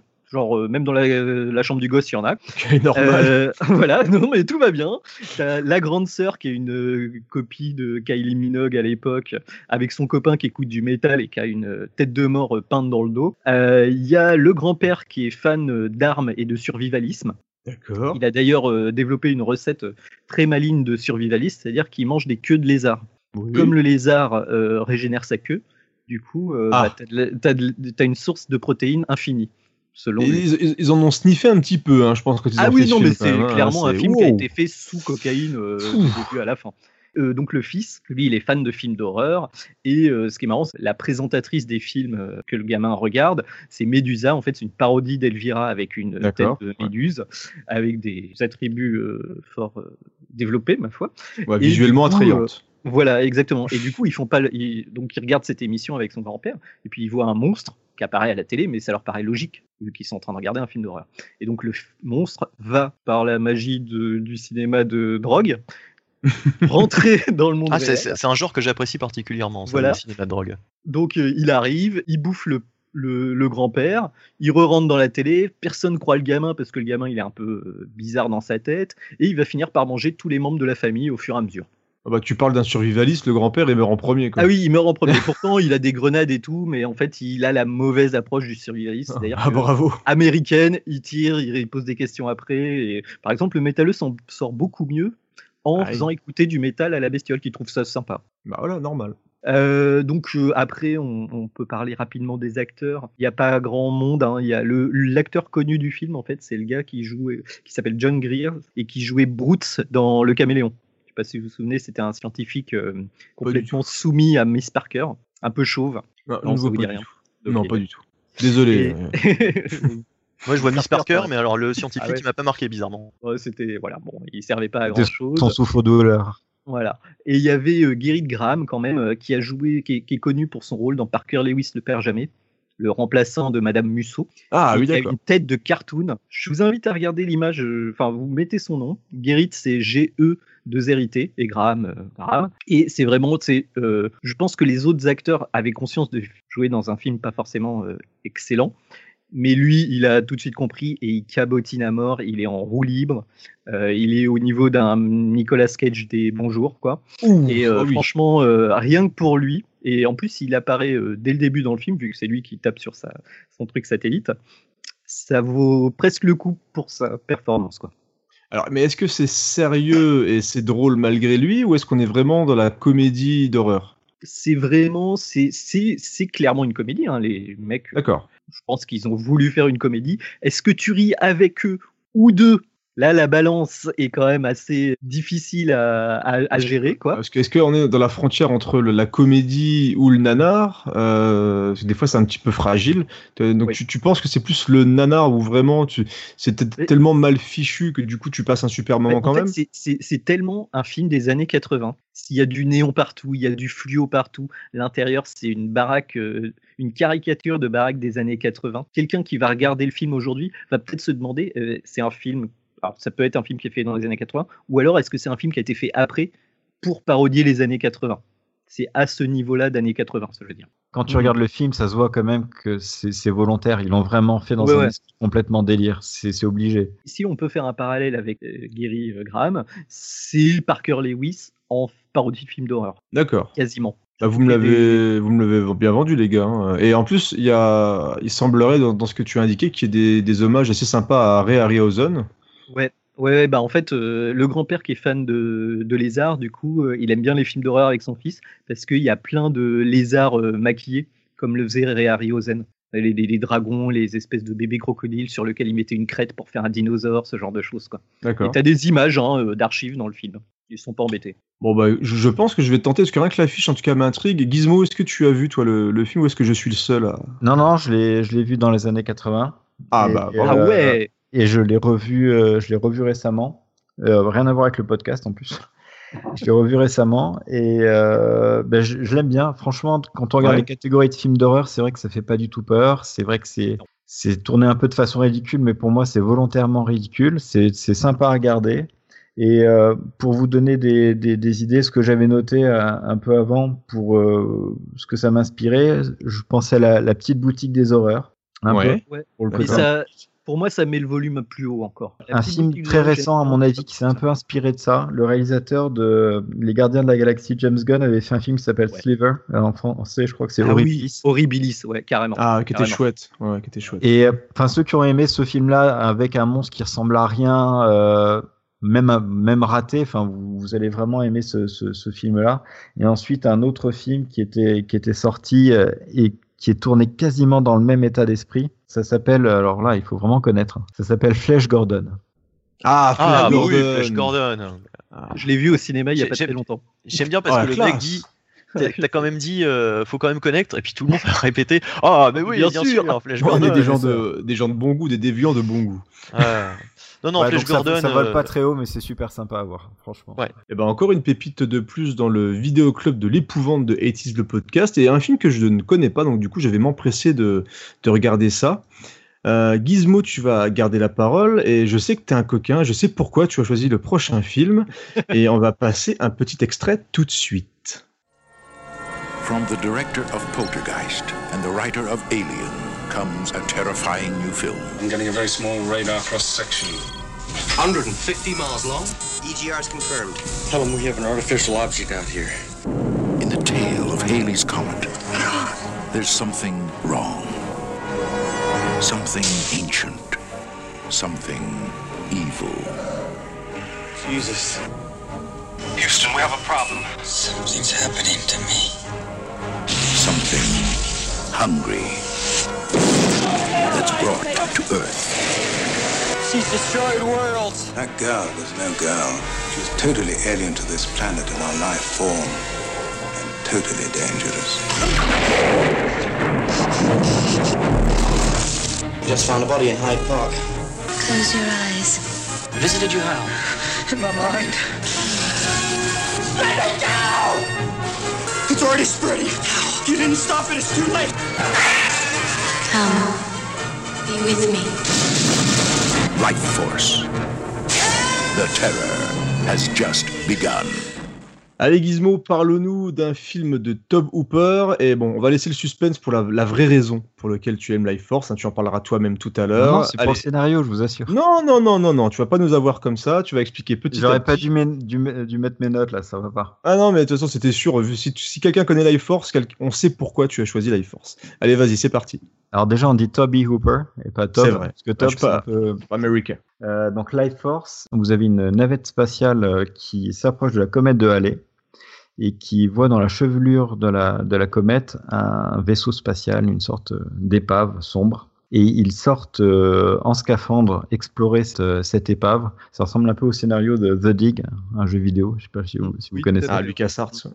Donc euh, ils sortent à la même manière de The Dig avec, euh, avec leur scaphandre, vont à l'intérieur, et découvre euh, des euh, chauves-souris géantes euh, complètement pétrifiées dans le, dans le froid spatial. C'est pour ça qu'on appelle ça des vampires. Et en dehors de ces, de ces chauves-souris, ils trouvent des, des, êtres humains figés dans un espèce de, de tube de, de, de, cristaux, dont Mathilde.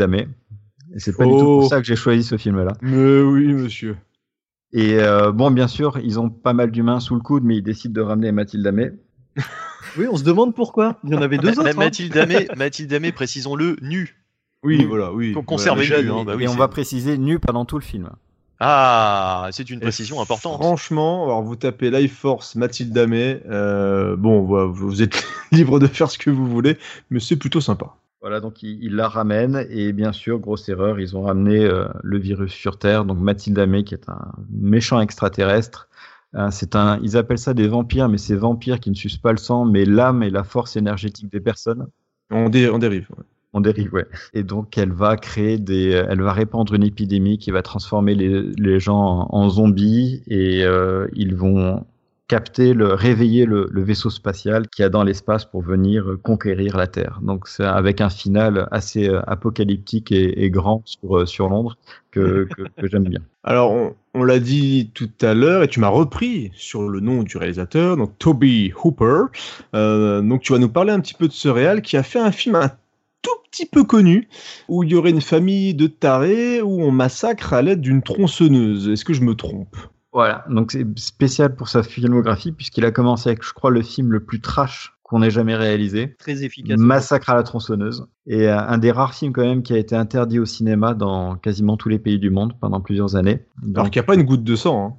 Non, pas du tout. le dire, hein, c'est assez fou.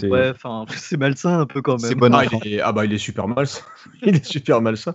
Mais c'est vrai qu'il y a beaucoup de, de, personnes qui, même moi à l'époque où j'ai découvert, parce que je l'ai découvert assez assez tard quand même, je crois, il y a à peu près bon, quand même une quinzaine d'années, et j'avais vraiment euh, dans la tête un film hyper violent, mais tu sais, violent vraiment, euh, tu dis massacre à la tronçonneuse, du coup ça va découper dans tous les sens, mais euh, ils arrivent, enfin il arrive à faire un film d'un suspense assez fou et d'une puissance assez, assez dingue, juste enfin avec beaucoup de, une économie de moyens là aussi, et sans rentrer justement dans le trash facile, chose qui fera un peu, un peu plus violent dans le 2, mais c'est encore un autre débat. Mais, le, 2 euh, est plutôt humoristique. D'ailleurs, je crois qu'il est classé film, film comique. Hein, tout à fait, oui, oui, tout à fait.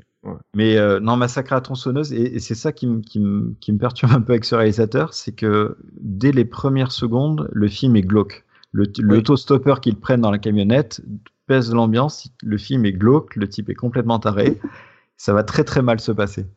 Et euh, il fait ce film super violent, et ensuite, je sais pas comment il fait, mais il passe quelques années plus tard à Poltergeist, qui est un film, bon, peut-être que Spielberg a vraiment mis son, son grain de là-dedans. A priori. Mais le film est totalement léché, le cadre est superbe, l'image est superbe, la musique est super ah, soignée, super effets spéciaux. Et, puis même, et puis même quand, quand, tu parles de Poltergeist, ça fait très Spielberg euh, quand tu quand tu vois le film quoi. C'est vraiment. Euh, moi j'avais même oublié que Tob Hooper avait quelque chose à voir avec euh, Poltergeist. Bah, on retient Emblem, ouais, et puis Spielberg au final quoi. Mais est-ce qu'on est, d'accord pour dire que Tobey Hooper ne fera jamais C'est vraiment Massacre à la tronçonneuse son chef-d'œuvre et qui s'en est jamais vraiment. Il a il a fait des choses sympas, mais je n'arriverai pas vraiment à ressortir un, grand, un autre grand film de, de Tobey Hooper après, en fait. Bah, Poltergeist, quand même. Ouais, mais ouais, mais justement, il y a tellement de flou sur le fait que parce que je sais, j'avais fait quelques recherches que en plus la Life Force fait partie donc euh, des productions Canon, donc j'avais fait des recherches pour le, podcast VHS et canapé sur la Canon que vous pouvez écouter. Et en fait, le, à, une époque, il était complètement euh, cocaïné. Je crois que c'était surtout justement au moment où voilà, à l'époque où il a signé avec la Canon, où il était encore au sommet de sa gloire, grâce à, il avait encore des restes de massacres, parce qu'il avait déjà enchaîné quelques euh, quelques échecs, et la plupart de ses films, comme le Crocodile de la mort ou des choses comme ça, voilà, ça, il a jamais fait quelque chose d'aussi fort, quoi. Ouais, déjà, ça donnait le ton hein, quand tu vois le, titre du film. Euh. Ouais. Mais moi, j'aime bien le Crocodile. L'autre film que je vous conseille aussi de, de lui, il est sorti euh, en même temps que, que Jack Burton. D'ailleurs, j'avais hésité entre les deux pour aller le voir au cinéma. C'est l'invasion vient de Mars. que je n'ai pas vu, tu vois. C'est une énième, énième, je sais pas combien il y en a eu, euh, version de euh, l'invasion des, profanateurs de sépulture. Mhm. Vous avez des extraterrestres dedans qui ont vraiment des têtes totalement ridicules, mais euh, le film est vraiment très sympa. donne la description que tu as donnée sur le conducteur quand même, c'est intéressant. ouais, il ressemble à des testicules sur pattes, mais. Euh, non, ah, ouais, marqué, non, attends, des, testicules déplumés sur pattes. Alors, si tu as des plumes aux testicules, va voir un gynéco, parce que. Et on parle d'extraterrestres, donc peut-être que les extraterrestres ont des plumes sur les testicules. Ah, peut-être. L'histoire ne le dit pas. En tout cas, je vous le conseille aussi, il est vachement sympa. Et dernière précision, par contre, sur le film, au scénario, vous avez quand même Dan O'Bannon. C'est vrai, créateur d'Alien. Alien. Mm. Dan O'Bannon, c'est pas celui qui était derrière le film Le Retour des Morts Vivants, là? Si, monsieur. Si. Si, si, d'accord. Et Dan O'Bannon, en plus, si je me trompe pas, il a aussi travaillé sur le, premier film de John Carpenter, euh, Dark Star, qui est, disponible maintenant un petit peu en DVD, si vous êtes vraiment fan, hein, parce que c'est un film qui est un petit peu vieilli, mais il avait, il avait bossé sur Dark Star avec euh, John Carpenter même pour moi, il est dur, hein, celui-là, par contre. Ouais, ouais, le ballon de plage, l'extraterrestre, c'est pas évident, quoi. Alors, est-ce que tu as encore des choses à rajouter avant que je donne la parole un petit peu à nos camarades, Gizmo? Bon, il faut quand même. Est-ce que je vous ai dit qu'il y avait Mathilde Amé toute nue dans le film? C'est marrant, ça me dit quelque chose. J'ai l'impression d'avoir déjà vécu ce moment. C'est très étrange. Écoute, tu nous l'as vendu, hein, ne t'inquiète pas. Euh, Mathilde Amé, oui. Le film, pas forcément. Pourquoi j'ai choisi Vas-y, vas-y, continue. Pourquoi j'ai choisi ce film-là Donc, euh, dans l'échelle de l'horreur, bon, c'est pas super horrible. Par contre, le, film, je trouve qu'il est très sympa. Et il y a vraiment euh, l'esprit canon. Ouais. Et canon, j'ai vraiment beaucoup d'affection pour cette société de production. Euh, et, surtout, quand on voit les films, certains films vraiment un peu pourris qu'ils ont réalisés, il faut réaliser que dans les années 80, on allait au cinéma et que parfois, ils étaient dans la grande salle. Un film aujourd'hui qui aurait à peine droit à une sortie en Blu-ray, en, DVD. Jamais tu aurais. A qu'avec eux, il n'y a qu'à l'époque des années 80 que tu pouvais voir des films de ninja avec Michael Dudikoff au cinéma, quoi. Là, maintenant, c'est impensable. Euh, les, Chuck Norris, etc. C'était impensable de voir ça, voir ça au cinéma euh, maintenant. Et euh, puis bon, ils ont fait Cobra. Voilà, rien que pour ça, on, peut les embrasser. Donc voilà, film très sympa. la fin est très sympa aussi avec Londres, Londres en folie. On avait parlé de Cabal juste avant de Clive Barker. Il faut savoir qu'il y a une version Redux aussi de, de Life Force qui existe qui est sortie en, Blu-ray. Alors je pense pas qu'elle soit en, français par contre, et elle est assez chère. Dedans, vous avez des scènes supplémentaires. Ils ont changé beaucoup de choses. Ils ont changé la musique. Euh, il y a même le logo du film qui a changé. D'accord. Euh, et Mathilde Amé est habillée. Ah non, non. Des scènes supplémentaires Mathilde Amé a un, habit. Elle est absolument magnifique. J'adore le poster. Nico, quelque chose à rajouter sur Life Force, euh, l'étoile du mal? Est-ce que j'ai des choses à rajouter par rapport à ce qu'ont dit mes collègues? Pas vraiment, hein, pareil. Ouais, Matinamé, oh mon Dieu, qui est cette jeune femme euh, Magnifique. C'est le film euh, inspiré par les films d'extraterrestres des années 50. Donc c'est intéressant de voir comment ils l'ont traité dans les années 80. Mais c'est vrai que moi j'aurais dit Vampire de l'espace, j'aurais, j'aurais, je pense que j'aurais été déçu en le voyant à l'époque je l'ai vu maintenant, je, voilà. Mais euh, c'est vrai que ça tourne un peu en rond et on sent que la Canon avait plus d'argent déjà à cette époque-là, quoi. Je te, remercie, Nico. Alors, on va quitter les seins de, de Mathilde Amé, malheureusement. Eh oui, c'est comme ça. On va même quitter l'espace complètement et on va laisser la parole eh ben, à notre autre de la crypte et on va passer au dernier chapitre de l'émission.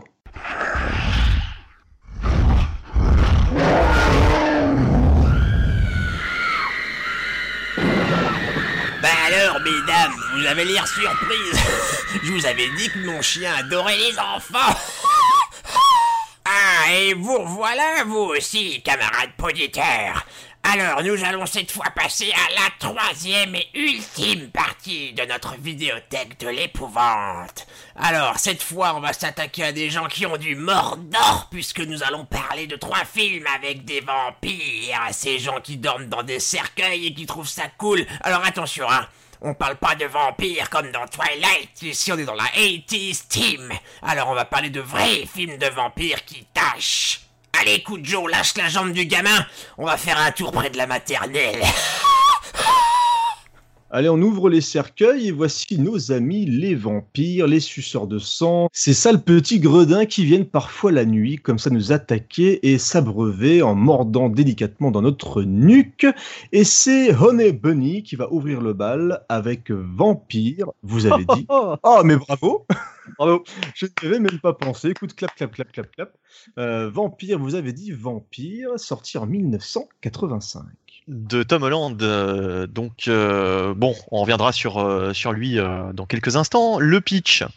Alors c'est un jeune homme, un Américain passionné de films d'horreur, un peu glandeur, voilà, qui a la vie, la vie rêvée, la petite chambre qui va bien euh, avec la vue sur le, la maison de sa copine, etc., etc. Donc euh, il est amateur de films d'horreur et un jour il voit débarquer chez lui, enfin chez lui, à côté de chez lui, donc un nouveau voisin qui est un vampire. Tiens donc, enfin bon, il déduit que c'est un vampire car le, mec est assez bizarre, il a de drôles de, manières et puis surtout il sort un cercueil du camion de déménagement. Donc c'est pas tout à fait normal. Et comme il est fan de, de films d'horreur en plus, ça lui monte à la tête. Il se dit mais ça doit être vraiment un vampire Euh, alors il en parle autour de lui, on le prend pour un fou. Enfin voilà, on se moque un petit peu de lui, euh, personne ne le prend au sérieux. et euh, en des du gosse énervant des années 80. oui, voilà, non mais totalement, totalement. c'est vraiment le cliché. arrive.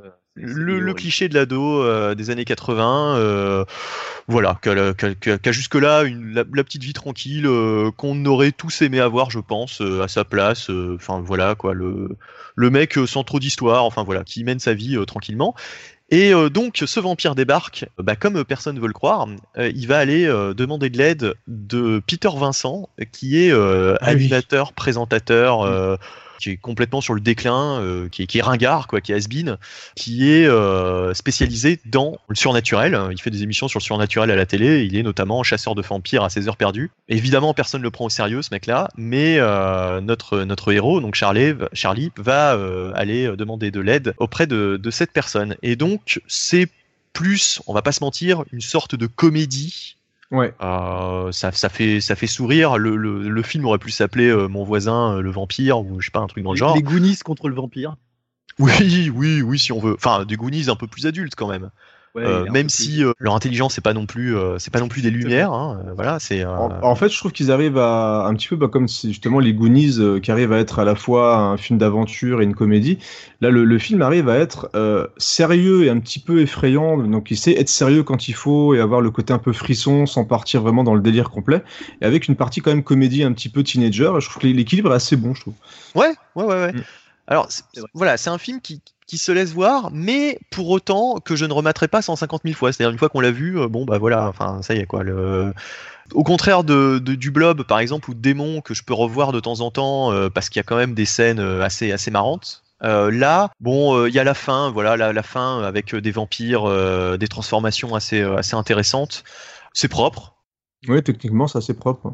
Bah, moi, c'est l'inverse. Hein. Je peux le regarder en boucle. Je l'ai acheté en VHS, en, en laserdisc, en Blu-ray. J'adore. Ah bah, bah on te demandera après un peu pourquoi tu aimes, euh, tu aimes beaucoup ce film là, ça va être intéressant d'ailleurs. Et euh, du coup, euh, bah, je voyais surtout l'affiche, la fameuse affiche de ce film avec. génial. Mm, voilà, alors là franchement l'affiche, elle claque. Qu'est-ce qu'elle me faisait flipper quand j'étais petit? Alors je m'attendais vraiment à un film super flippant du coup, avec cette affiche. Donc on voit une, baraque et au-dessus, il y a des espèces de, de nuages ça, forme une, tête de vampire, une silhouette, une espèce de visage de vampire, mais, mais vraiment flippant, avec une grande bouche, avec des, des, grandes dents. Euh, plutôt, plutôt d'ailleurs une vampiresse. Euh, moi, ça me faisait plutôt penser à une nana. D'ailleurs, on le verra dans l'histoire que c'est ça part dans cette direction. Mais bref, toujours est-il que l'affiche me donnait vraiment envie de voir le film. Et du coup, quand je l'ai vu des années plus tard, je me suis rendu compte que bah finalement oui c'était plus un truc assez assez marrant euh, plus que flippant quoi. C'est pas c'est pas on flippe pas quoi un peu un peu déçu par le côté comédie teenager euh, c'est ça ouais. Ouais ouais peut-être un petit peu déçu. Alors euh, c'est peut-être pour ça que j'ai moins le, d'attachement à ce film que toi et que bah voilà je, me le suis pas rematé 150 000 fois. À noter qu'il y a eu très vite un, deuxième aussi hein, oui très mauvais hein, par contre. qui dont j'ai beaucoup moins de souvenirs. Donc à mon avis effectivement il n'était pas terrible terrible. Et il y a eu un remake il y a eu un remake aussi et eh ouais, il y, a eu, le remake, c'est vrai. Mal. Il y a eu le ah remake. J'ai pas aimé, moi. Ah, t'as pas aimé? Avec Colin Farrell, ouais, j'ai pas. J'ai trouvé ça très très lisse. En fait, très lisse. J'irais pas jusqu'à dire que c'est le pire film que j'ai vu de ma vie, mais j'ai trouvé ça horriblement lisse. Et Colin Farrell, euh, je sais pas, je le trouve vachement moins bien que justement le, le personnage qu'il y avait dans le, dans, le, dans le classique des années, des années 80. Donc en fait, ça fait partie un peu des remakes, je trouve un peu inutiles, qui, qui apportent pas grand chose au, au, film et qui, en plus visuellement, qui est pas forcément beaucoup plus beau, parce que je trouve que le, le film le, de 80 tient encore parfaitement bien. Et moi j'aime bien l'ambiance. J'aime bien l'ambiance avec la, le, type de baraque, euh, tu vois, dans le film des années 80, l'ambiance de, de petit quartier dans la petite ville euh, qui va bien. Là, euh, dans le remake, on est du côté de Las Vegas, en plein désert ça fait pas rêver. Enfin, je, je sais pas. Mais il y a David Tennant dedans. Oui, il y a David Tennant. Qui reprend le jeu, le, rôle du professeur euh, fou, machin. Sauf qu'en fait, lui, il a vraiment du succès avec son émission. Ouais, ouais, ça cartonne. Et, et, en fait, quand il vient le voir au début, en fait, il se rend compte que c'est un alcoolique euh, qui se déguise en gothique alors que c'est pas du tout son trip. Et il y a un petit switch au bout d'un moment. Je vais pas révéler aux, gens qui voudraient le voir le film. Moi, je l'ai très honnêtement, j'ai pris le DVD pour David Tennant. J'étais content de le voir dedans. Il est, vrai qu'il est bon dedans. Après, c'est vrai que le remake avait pour. Euh, bon, je, je trouvais pas si mauvais que ça le remake. Ah, moi, je, leur, conseillerais quand même de, préférer l'original euh, à la copie parce que, euh, puis bon, ah, il y en a marre quand même de voir à chaque fois des remakes. On a l'impression que les, ah studios n'ont plus aucune idée, quoi. C'est vraiment, euh, ils reprennent à chaque fois. Des... Attention, on a parlé du Blob tout à l'heure, de The Thing, ce sont des remakes, monsieur. Oui, c'est vrai, c'est vrai, c'est vrai, c'est vrai. Ouais, mais enfin, ils apportaient une telle plus-value à l'époque, quand même. Bah, les remakes qui se différencient, voilà, moi, c'est ça qui m'intéresse. Par moi, j'aime beaucoup le remake de La Colline à des yeux, j'aime beaucoup le remake. j'aime même le celui de Massacre à la tronçonneuse que j'ai pas trouvé désagréable. Donc si ça apporte un petit, un petit côté euh, différent au film d'origine, voilà, on l'a vu avec quelques films, mais on peut avoir des bons remakes. Scarface c'est un remake aussi. Enfin voilà, il y a eu pas mal de remakes euh, intéressants, mais c'est vrai que la mode du tout remake et du tout on refait les années 80, là par contre c'est un petit peu moins intéressant en ce moment, ça c'est clair. Ouais, mais si, si à la limite ils ont bien compris qu'est-ce qui a fait le succès du film des années 80, ça peut très bien le faire de réactualiser. Mais là ils sont complètement passés à côté. Ouais, ils sont à côté de la plaque, c'est clair. Là, là, honnêtement, ce remake là, je le mettrais quasiment, alors pas tout à fait parce que ce serait méchant, mais je le mettrais quasiment au niveau du remake de Freddy que j'avais trouvé. Ah ouais, qui est horrible. Immonde. Horrible. Ne serait-ce que la tête de Freddy. Ah ouais, mais, mais même, voilà, ouais, le, nouvel aspect du visage de Freddy qui, qui est ah, nul. Euh, tout est loupé. Ouais, vraiment tout, est loupé. Euh, il n'y a aucune prise de risque, aucun, euh, voilà, aucune plus-value justement. je parlais de plus-value et là, bon, bref. Alors, toujours est-il vampire, Tom Holland. Alors Tom Holland, justement, ce réalisateur, qu'est-ce qu'il a fait? Il a fait le premier Chucky. Mhm. Euh, donc euh, bon, euh, c'est plutôt pas mal. Ça, ça, démarrait bien. malheureusement, hormis le premier Chucky et Vampire, vous avez dit Vampire. Après, ça se gâte pas mal. moi, j'ai vu dans les années 90 l'adaptation. Donc, c'était un téléfilm qu'il avait fait pour Les Langoliers de, Stephen King, le roman de Stephen King. Et euh, j'ai mis sur le conducteur, hein, je, je, me, je, me, relis, mais euh, il a réussi à, à, transcrire le vide, l'ennui et le désespoir dans ce film. Je crois que c'est rare que je me sois autant fait chier à regarder un film ou un téléfilm que quand j'avais vu les, les Langoliers euh, dans les années 90. Ouais, surtout que le bouquin, enfin la, la nouvelle duquel il est, il est tiré, il est vachement bien en fait. Mais c'est vrai que le direct TV euh, des Langoliers, c'est une catastrophe avec euh, des effets spéciaux insupportables. Ah horrible, visuellement. Un méchant. qui est en gros c'est l'archétype je crois que le mec il doit être avocat il fait chier tout le monde et en gros c'est un groupe qui doit survivre il y a ce type là qui est au milieu qui leur met des bâtons dans les roues qui veut toujours passer devant tout le monde enfin bon, c'est insupportable ce truc. Pour la petite histoire dont tout le monde se fout, à l'époque j'étais en pension dans les années 90 et on avait comme récompense quelquefois de voir un film. Et il y avait un pote qui l'avait trouvé, je crois, dans une station-service en vente, euh, puisque bon, bah, c'était du direct en vidéo, machin, euh, truc. Il l'avait ramené. On avait ça comme récompense, tu vois, de regarder les Angoliers, on était super contents. Et quand on a commencé à mater le film, on s'est dit putain, finalement, c'est une punition de mater ce truc-là, quoi. C'est insupportable, quoi. Je crois qu'on l'a pas terminé d'ailleurs. Sage décision. Donc tu as raté les effets spéciaux de la fin alors. Euh... Ah ouais, avec l'espèce de bouche qui vole là, c'est ah, horrible, horrible, horrible. Au secours, au secours. Mais en tout cas, voilà, Tom Holland, on va se souvenir surtout de lui pour ce qu'il a fait dans les années 80 et euh, malheureusement euh, j'ai rien trouvé dans sa biographie qui me parle de ce qu'il a fait euh, par la suite. Alors le pauvre il a sombré, hein. il a fait quelques épisodes des Contes de la Crypte justement, il est un petit peu raccord ah. quand même le monsieur et ils ah l'ont invité parce que malheureusement parfois bon, il, à croire qu'il faisait partie des maîtres de l'horreur parce qu'il a participé aussi au Master of Horror. Donc la fameuse bah, série qui réunissait Ouais, mais quand, tu, quand tu, vois ce qu'il a fait après, tu dis est-ce que ça vaut le coup de lui laisser refilmer quelque chose? Peut-être qu'il a eu du bol, etc. Euh, il fait partie quand même des, des, des psycho-killers euh, au même titre que, le, que Michael Myers, qu'Halloween. Euh, ah moi, je parlais surtout de talent, hein, c'est de, de, reconfier. Oui, bien sûr, mais en termes en termes d'icône, il a quand même créé ce personnage qui est bon, bah, l'un des plus connus, quoi, du coup. Ouais, voilà, ce qui est, plus, je pense, euh, dans, dans la parenté de Chucky, hein, c'est Don, Don Mancini, je crois, qui a créé Chucky et qui a fait d'ailleurs les dernières suites, euh, le fils de Chucky, etc. Donc je pense qu'il a plutôt fait le faiseur, euh, on va dire le, mec qui filme que le, vrai créateur de Chucky. Mais c'est vrai que sa carrière, c'est un peu triste. Après deux films quand même relativement, relativement cool, le mec, il a sombré. Alors, vu qu'il n'y a pas grand chose à dire malheureusement sur la carrière de Tom Holland hein, qui s'est un petit peu planté juste après tout ça. Euh, bah, je vais quand même demander l'avis de Nico par exemple sur euh, Vampire. Vous avez dit Vampire. Alors, euh, bah, moi, pareil, euh, comme Bunny, euh, je l'ai découvert via le vidéoclub, enfin, pour l'affiche, bien sûr, mais par la bande-annonce, en fait, qui était sur la cassette d'un autre film que je devais louer super souvent, mais dont je me souviens plus. Je crois que c'était le film du Flash, c'est la bande-annonce. Il y avait aussi la bande-annonce de Trou Noir de Disney, je sais pas si vous l'avez vu celui-là, mais ah, oui, c'est un Disney qui fait peur, c'est bizarre, on n'est pas habitué. ça fait un beat d'ailleurs.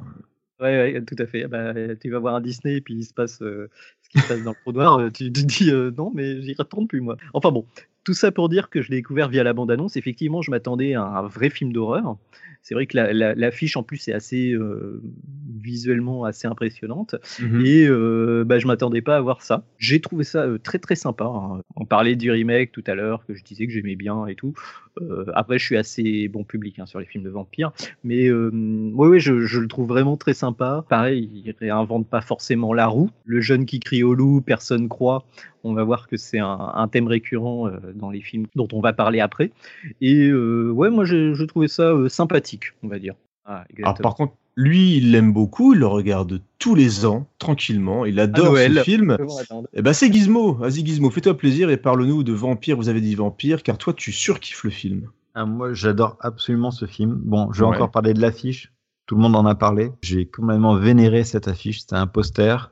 Euh, je m'amusais même à la, le reproduire sur, euh, en dessin et en peinture, tellement j'adorais cette affiche-là. Donc c'est vrai que c'est pas le film qui fait extrêmement peur, mais je trouve que c'est le genre de film où tout marche. Tout est là, l'histoire est là, les personnages sont super sympas, la musique est très bien, très bien amenée, euh, les effets, la fumée, c'est le genre de film où, tout est vraiment, tout est vraiment cohérent et c'est vraiment pour moi une, une super expérience. Et puis vous regardez quand même l'originalité du film, euh, ce qui fait l'affiche, la tête de vampire, la nana quand elle se transforme en vampire à la fin.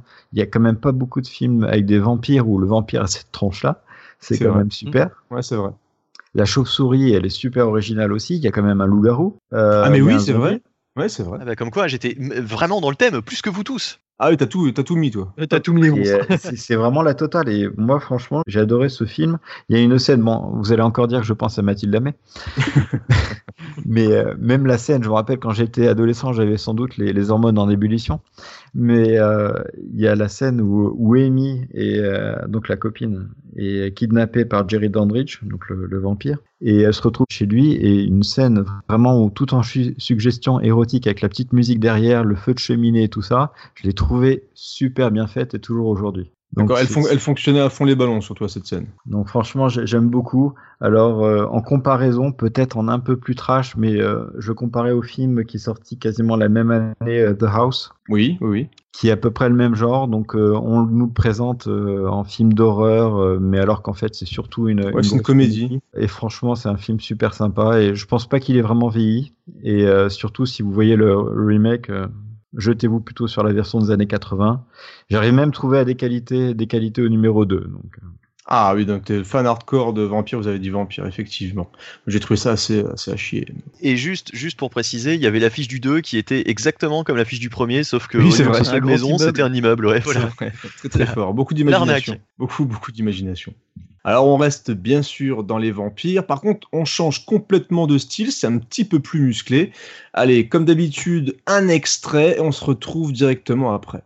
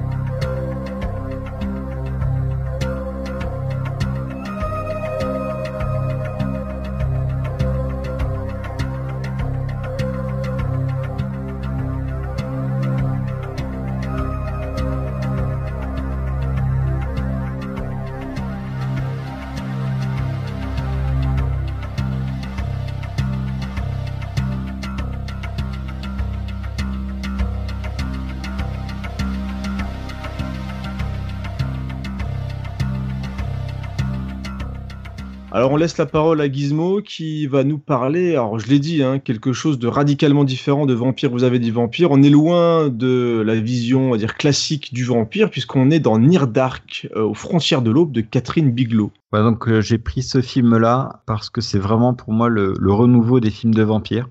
J'ai mm. jamais trouvé que les films de vampires faisaient peur. C'est très difficile de faire peur avec ce, genre de, de monstre-là. Mais on va le prendre pour ce qu'il est. Là, c'est vraiment un renouveau. On n'est plus du tout dans le vampire romantique avec les capes ou le vampire un peu humoristique euh, comme dans Vampire, vous avez dit Vampire. c'est vraiment sombre. Donc euh, le pitch rapide, donc vous avez Caleb, c'est un, jeune gars qui doit avoir dans la, vingtaine, qui vit dans la, campagne avec son père et sa et sa sœur, qui croise une jeune fille euh, donc euh, l'amour qui va se révéler très dangereux. Ils sortent ensemble un soir et cette fille hésite à, sortir avec lui. On se doute bien sûr que cette fille est un vampire, mais finalement les choses en emmenant une autre, elle finit par se lâcher et elle le mord, mais ensuite elle regrette et elle le laisse un peu, un peu tombé. Et le type, comme il s'est fait mort, je crois qu'il se bat en plus en courant.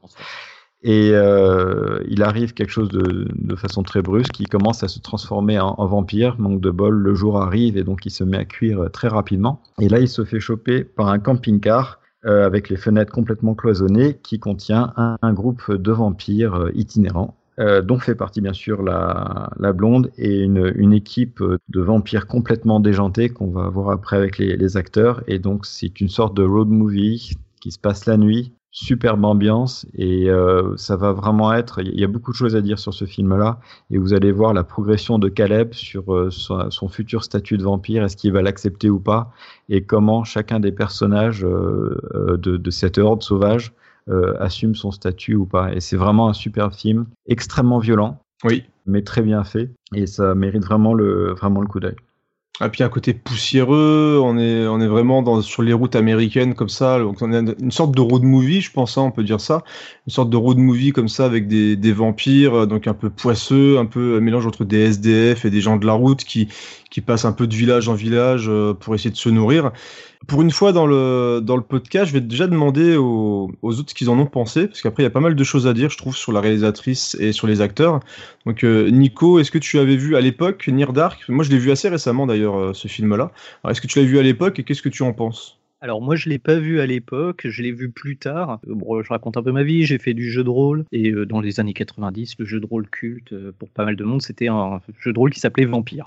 Et donc, euh, il te faisait une liste de tout ce que tu devais avoir vu, dont Les Vampires d'Anne Rice, euh, Entretien avec un vampire et tout ce qui a suivi, euh, plutôt en bouquin, hein, on va dire que. alors, le premier est très bien en film, et la suite moins bien, quoi, on va dire. Mais voilà. Et il y avait ce Aux frontières de l'aube, qui était au même niveau que Anne Rice. Et donc, c'est vrai que bah, je l'ai vu à l'époque et je l'ai revu pour les besoins du, du podcast et mm-hmm. je trouve ça génial. Quoi.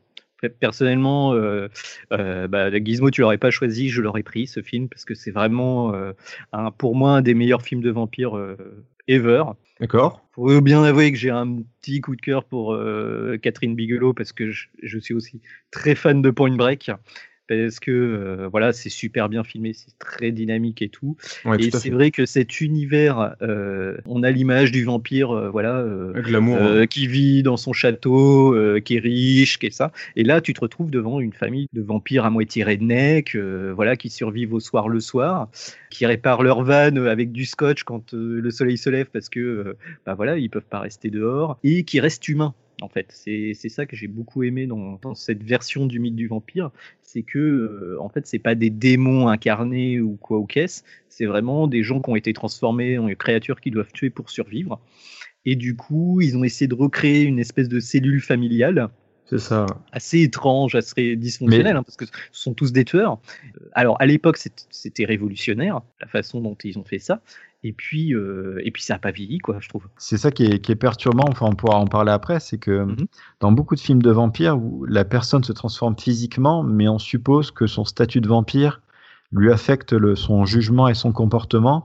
Et du coup, dans tous les meurtres qu'il va faire, finalement, on dit, bon, bah, c'est une espèce à part, elle a bien besoin de se nourrir. Et là, comme finalement, tous ces types sont peut-être des vampires, mais ils restent totalement humains et maîtres de leurs actes, du coup, la sauvagerie qui va se déchaîner dans ce film-là, le, le, le statut de vampire n'est plus du tout une excuse.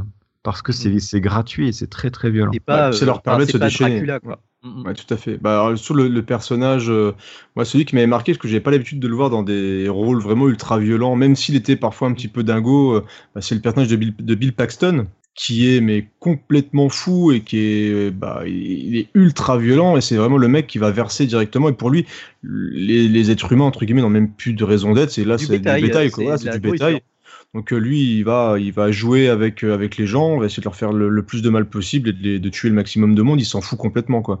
Et c'est vrai que ce film-là, par rapport à tout ce qu'on avait déjà vu, je crois que le seul film que je pourrais même un petit peu rapprocher, ça serait le, Vampire de John Carpenter, qui, ah bah, il est, un petit peu dans cette ambiance-là. Hein. Ouais, tout à fait. Le, Donc le, côté, voilà, le côté western poussiéreux, le côté vraiment justement le, même s'il y a le vampire principal du film de Carpenter est plus quand même avec voilà les cheveux longs, il y a quand même un côté un petit peu iconique euh, du personnage, mais euh, on est vraiment dans le, changement de ton complet par rapport aux autres films de vampires. Euh, Bunny, tu l'as vu? Oui, de l'eau. Oui, oui, euh, je l'ai vu il y a, il y a, longtemps. Euh, pareil, ça m'avait marqué. Mais c'est marrant parce que je m'en souvenais même pas. Dans ma tête, tu vois, je me disais pas, ouais, c'est un film d'horreur. En tout cas, c'est pas. Euh, un film auquel j'aurais pensé du film d'action. voilà, c'est ça. Pour cette sélection, tu vois, euh, quand vous disiez, euh, de toute façon, si tu l'avais pas sélectionné, je l'aurais, je l'aurais fait. Euh, moi, j'y avais même pas pensé à ce film-là parce que, ouais, pour moi, c'est plus un, film, un film de, de science-fiction, enfin pas de science-fiction parce qu'on n'est pas dans l'espace, mais fantastique. fantastique, ouais, un truc d'action effectivement. Enfin, comme vous l'avez dit, road movie, etc. Euh, c'est vrai que j'avais complètement oublié de ce, euh, complètement oublié ce film, mais euh, ouais ouais c'est c'est ça sort vraiment du les, vampires de leur comment dire des, clichés habituels. Euh, d'ailleurs, c'est assez intéressant parce que finalement, dans notre sélection, on a sorti le vampire de son château. Euh, tantôt, il va sur la route, euh, c'est un petit peu des marginaux. tantôt, il va chez le voisin. Enfin, en tout cas, il, s'invite à côté. donc, à voir dans la dans la troisième, si le troisième film sort le, vampire de son château habituel de Transylvanie. Toujours est-il que pour celui-là, ouais, c'est un petit peu des ouais, bah, des marginaux, quoi, des des gens en dehors de la société qui essayent de qui essayent de survivre, quoi. C'est un truc qui a un peu disparu d'ailleurs, mais c'est ce qu'on appelait à l'époque du gothic punk. C'est-à-dire que les années 80, mm. c'est les années euh, gothiques, clairement, c'est là euh, où est né le, mouvement en Angleterre. Et tu avais un suivi punk aussi, enfin, tu avais, avais les, répercussions, même si c'est plutôt années 70, fin des années 70 le punk. Et euh, cette espèce de mélange mystico, mais, pas, mais, mais dans le réel, pas dans une espèce de vision oui, les vampires c'était avant, des trucs comme ça. C'est vraiment, c'est ressorti dans les années 80.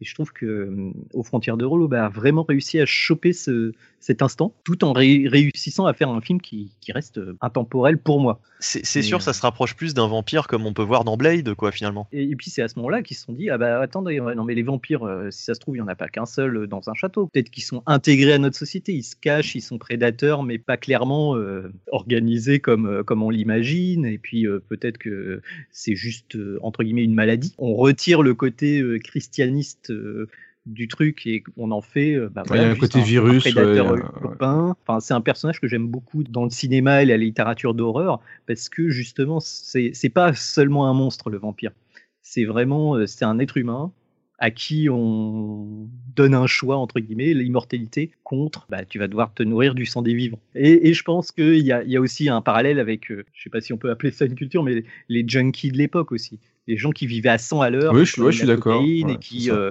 qui réfléchissaient pas à demain, après-demain, machin. Ah, ils vivent au jour le, moment présent, la liberté totale, euh, avec tout ce que ça implique. Alors, on va revenir sur, en détail sur le film et donc sur sa réalisatrice, Catherine Bigelow, oscarisée hein, pour le film euh, Des mineurs. alors, Gizmo, qu'est-ce qu'elle, qui est Catherine, Catherine Bigelow?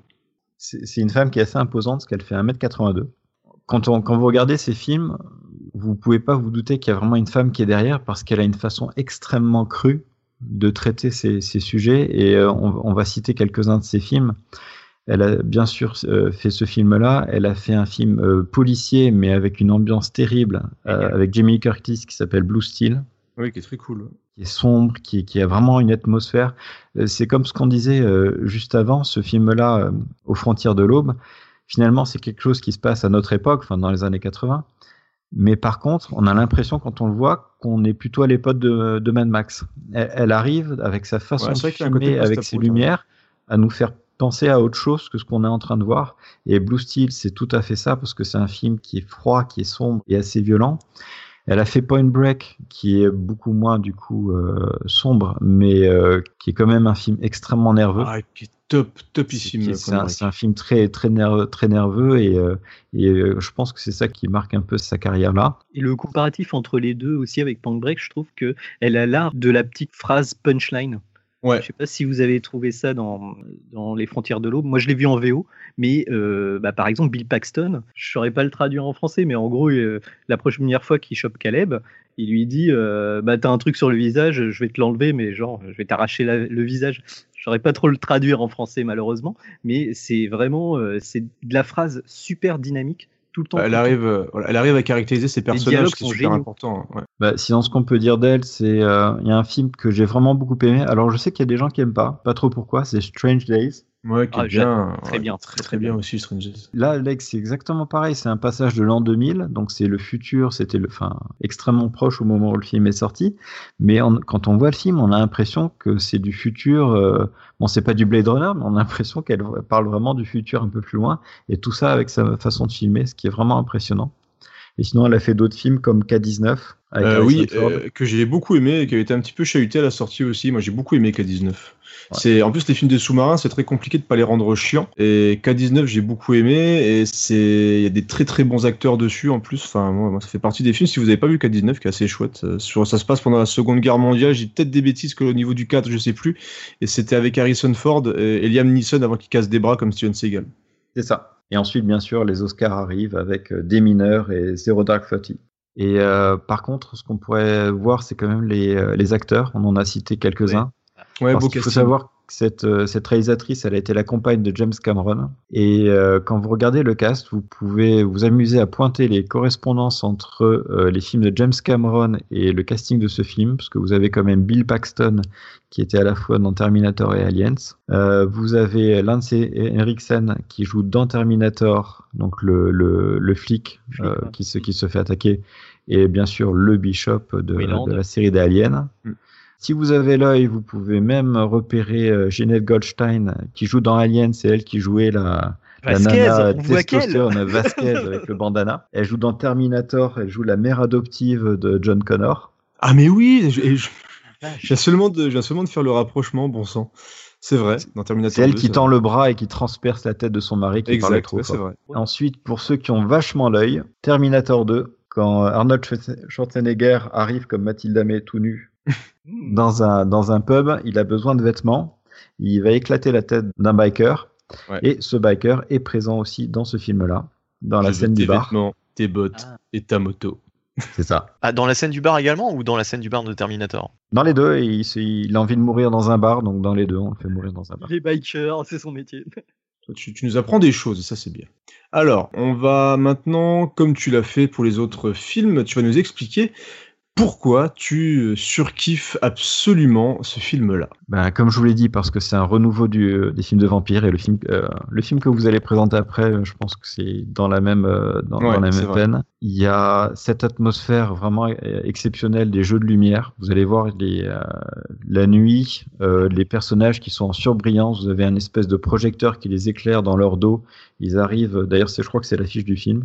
Il y a vraiment énormément de jeux de lumière. Euh, je pense que ça pose énormément de questions aussi sur la euh, philosophique, un peu sur le, la violence, le rapport à la violence. Comme on a dit, euh, les vampires sont pas du tout des, des monstres de, de, cinéma ou de Dracula. C'est des gens totalement normaux qui boivent du sang. Et par contre, ça les rend extrêmement violents. Donc il y a, il y a beaucoup de choses dedans. Autre chose qui m'a plu, c'est euh, je suis un, en dehors de John Carpenter, je suis un fan inconditionnel d'un auteur de comics qui s'appelle Garth Ennis. Donc mhm. j'ai absolument toutes leurs comics, ça me prend deux étagères et euh, une partie de mon compte en banque. et dans une des séries qu'il a fait, qui est excellente et qui a fait une très mauvaise série télé, Preacher, euh, vous avez un vampire qui s'appelle Cassidy et si Garth Ennis ne s'est pas inspiré de Bill Paxton pour faire euh, Cassidy, ça m'étonnerait beaucoup. Et puis ensuite, ce que j'ai trouvé très sympa, c'est la scène de la fin, sans spoiler, qui me fait beaucoup penser à Thelma et Louise avec un baroud d'honneur fait par des vampires. Alors tu nous indiques quand même que tu trouves que le film a peut-être un petit peu vieilli pour toi. Ouais, ben la, musique électro, je trouve. La ah, musique électro, on l'oublie après, mais euh, vous connaissez peut-être le film euh, La forteresse noire de Michael Mann. Ouais. C'est vrai que la, musique électro bon tant pis des années 80, ça avait son charme à l'époque, mais là c'est vrai que ça, ça plombe un, tout petit peu l'ambiance. Ah bah moi je m'inscris en fou contre ça parce que c'est ah. Tangerine Dream qui a fait la, la BO. Faut savoir que le, la BO originale, alors tu la trouves sur iTunes pour 9 euros bien sûr, mais elle est très difficile à trouver, elle est très recherchée. C'est une des bandes son de films qui a beaucoup inspiré ce qu'on appelle la New Synth maintenant, mhm. euh, que tu vas retrouver avec des artistes comme Carpenter Brut, euh, Perturbator et compagnie. Et en fait, moi, je trouve que ça, ça, ça, rend le film vachement moderne dans un espèce de, de cycle, hein, bien sûr, parce que c'est, enfin, pour, ceux qui connaissent pas, euh, le truc le plus grand public, c'est la bande originale de Drive, je dirais, en ouais. synth. D'ailleurs, Tangerine Dream a aussi fait GTA V en bande son. Oui, bah du coup maintenant c'est des artistes qui sont qu'on rappelle. Il y a aussi euh, la bande originale d'un film d'horreur que j'ai beaucoup aimé, un des rares récemment, qui était It Follows. Ah oui, euh, ah, carrément. voilà, la musique c'était Disaster Peace si je dis pas de bêtises. Euh, et enfin voilà, c'est un, style qui revient énormément aussi grâce à Hotline Miami. ouais. Hotline Miami évidemment. C'est un style vraiment une ambiance particulière. Ah tout à fait. Dans, dans It Follows, c'était petite parenthèse parce que c'est vraiment un excellent film. Euh, t'as as vraiment un, moment où euh, il traverse les États-Unis et euh, t'as l'impression que les, les, saisons changent. Ouais, ça. Tu vois, et, et, et, avec le thème musical qui va avec, qui est lancinant, ça crée une atmosphère vraiment mais super particulière. Vraiment. Stranger Things réutilise aussi ce style de musique là. Enfin voilà, c'est. Allez, on va continuer chez les vampires. On change, euh, alors pas vraiment, vraiment. Enfin, si, on va changer un petit peu de style. On va changer de réalisateur à un mec qui aime Batman, et qui aime les tétons sur Batman d'ailleurs. Euh, c'est sorti en 1900. Euh, non, si c'est lui, hein. Oui, oh, c'est lui. Mais bien sûr, bien sûr que c'est lui. Donc c'est, on va partir avec Joel Schumacher et un petit extrait, et on revient comme d'habitude.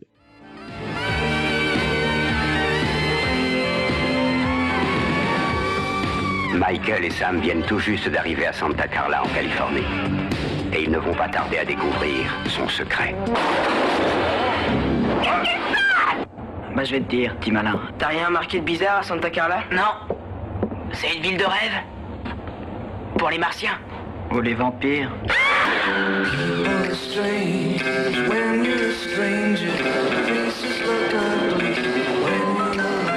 Nous avons la certitude que des goûts et des loups-garous occupent de hautes positions à l'hôtel de ville.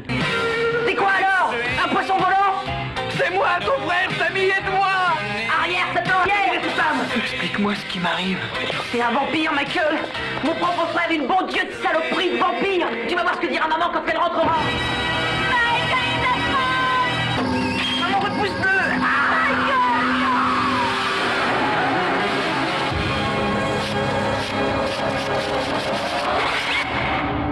Génération perdue. Voilà Nico, on a planté le décor et je vais te laisser parler de Génération perdue. Alors, très rapidement, le pitch, est-ce que vous connaissez Santa Carla, en Californie, la capitale mondiale du meurtre? Eh bien, c'est là que deux frères. C'est là où je vais en vacances. Euh, c'est très les étés, ça explique pas mal de choses. Euh, donc, Michael et Sam vont s'installer avec leur maman célibataire euh, à Santa Carla après un divorce. D'un côté, le plus âgé va s'intégrer auprès d'un gang de motards un peu dangereux, et le plus jeune, lui, il va faire un peu comme dans Vampire, vous avez dit Vampire, se lier d'amitié avec deux enquêteurs de son âge du paranormal qui pense que la ville est infestée de vampires. Donc, on parlait du réalisateur, l'infâme. ah ouais, tu lâches pas tes mots, j'ai vu, j'ai vu ça. qui est, euh, bah, que la plupart des gens connaissent euh, pour les deux Batman euh, qui ont suivi ce Tim Burton. La bat, la bat Credit Card. Quitte à faire un nanar, eh ben, autant y aller à fond. Et ah bah là, il y allait à fond. le 4 avec Schwarzenegger, je trouve que c'est un excellent nanar. bon, c'est pas un bon film, mais au moins euh, ça permet de passer des soirées euh, rigolotes avec des potes. Faut savoir qu'il a aussi fait des trucs plutôt corrects. Euh, moi j'ai bien aimé 8 mm. Glauque. Hein. c'était pas gagné avec Nicolas Gage quand même, très, rôle hein. principal qui joue dans un film dramatique et connaissant Nicolas Cage, ça peut vraiment partir en sucette très très rapidement. Et là, le film se tient bien.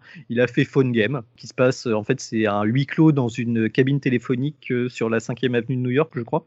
Ouais, c'est ça. Donc c'est très bizarre euh, dit comme ça, mais c'est vraiment. Enfin, moi, j'ai euh, trouvé plutôt sympa. Avec Colin Farrell, que tout le monde adore. Hein, ouais, c'était son premier. Euh, en fait, il est sorti après qu'il ait explosé dans. Je suis dans le film avec Tom Cruise, je crois qu'ils l'ont sorti après. Après Minority Report, si je dis pas de conneries. Mais... Avec, avec Forrest Whitaker dans le rôle d'un flic, comme dans tous ses autres films. Et dans mais oui, c'est rare. Hein. C'est très très rare, Forrest Whitaker en flic. Et il a fait Chute libre aussi, que j'avais vu au cinéma à l'époque et j'avais trouvé plutôt sympa. Je ne l'ai pas revu depuis, donc. Voilà, ça fait partie des films, de ces films les plus, je pense, connus. Non, non, je vais en rajouter un autre quand même. Attends, il, en a fait plein d'autres, mais là je donne il, il faut sauver son honneur quand même. Dis-moi. Il, a, il a fait un film qui est, qui est vraiment très très bien, qui s'appelle L'expérience interdite. Ah, oui, ah, oui, exactement, avec Julia Roberts, c'est lui aussi.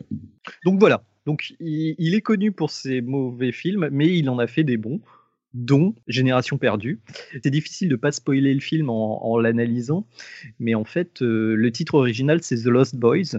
Mhm. Euh, ça fait référence à un grand classique de la littérature, mais savez-vous lequel? Pas du tout. Euh, fille perdue, cheveux gras. Non. Les enfants perdus, ça vous dit quelque chose? Ah non. Si, si. En fait, c'est euh, donc euh, donc en même temps, projet, la traduction. En même, en même temps, on avait un gros indice quand même. Lost Boys, les enfants perdus. les enfants perdus. Alors donc euh, pour ceux qui ne connaissent pas, en fait, c'est le nom du groupe d'enfants dans Peter Pan. Voilà. Et du coup, en fait, le, le, film a été pitché au studio comme effectivement, voilà, un groupe d'enfants éternels donc le groupe de vampires qu'on va découvrir euh, dans ce film-là, qui cherche en fait une maman. Et c'est là que je spoil le film, c'est que euh, en gros, euh, il y a les deux frères qui se font embarquer plus ou moins par les vampires, surtout le plus grand. Et en fait, la cible réelle du groupe de vampires, c'est de transformer leur mère pour qu'elle crée un espèce de cocon familial, un peu comme dans Les Frontières de l'Aube, et qu'ils arrivent à avoir une espèce de famille très étrange mais recomposée de vampires. C'était en fait le pitch de départ du film. Bon, ça s'est transformé au fur et à mesure de l'écriture, mais on sent que l'idée de départ est toujours là. C'est-à-dire que euh, bah, pour moderniser en fait euh, le film de vampire, au lieu d'avoir euh, des seigneurs des ténèbres qui dominent les humains et tout, bah en fait on a une bande de gamins un peu perdus.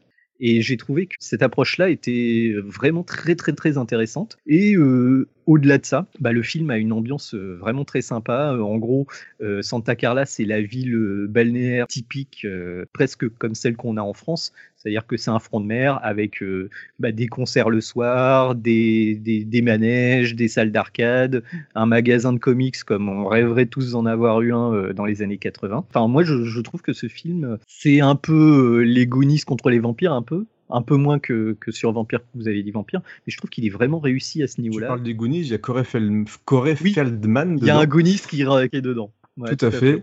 Et en plus, qui a fait, parce qu'il y a eu des suites à ce film-là. Donc, euh, et il fait partie des acteurs qui jouent dans, dans les suites, qui sont sortis assez récemment, parce qu'il y a eu des suites à partir des années 2010. Donc, euh, c'est mhm. un peu bizarre d'avoir des suites aussi, euh, aussi tard, mais bon, c'est un peu à la mode en ce moment aussi quand on disait tout à l'heure qu'ils avaient plus d'idées hein, pour aller euh, piocher là-dedans. Ouais, clairement quoi. Euh, mais en plus, bah, je trouve que c'est un film qui est bien pour le podcast parce que c'est un qui est vraiment visuellement très très très daté ah, années 80. Ah bah il y a le il y a euh. le fameux type qui joue du saxophone.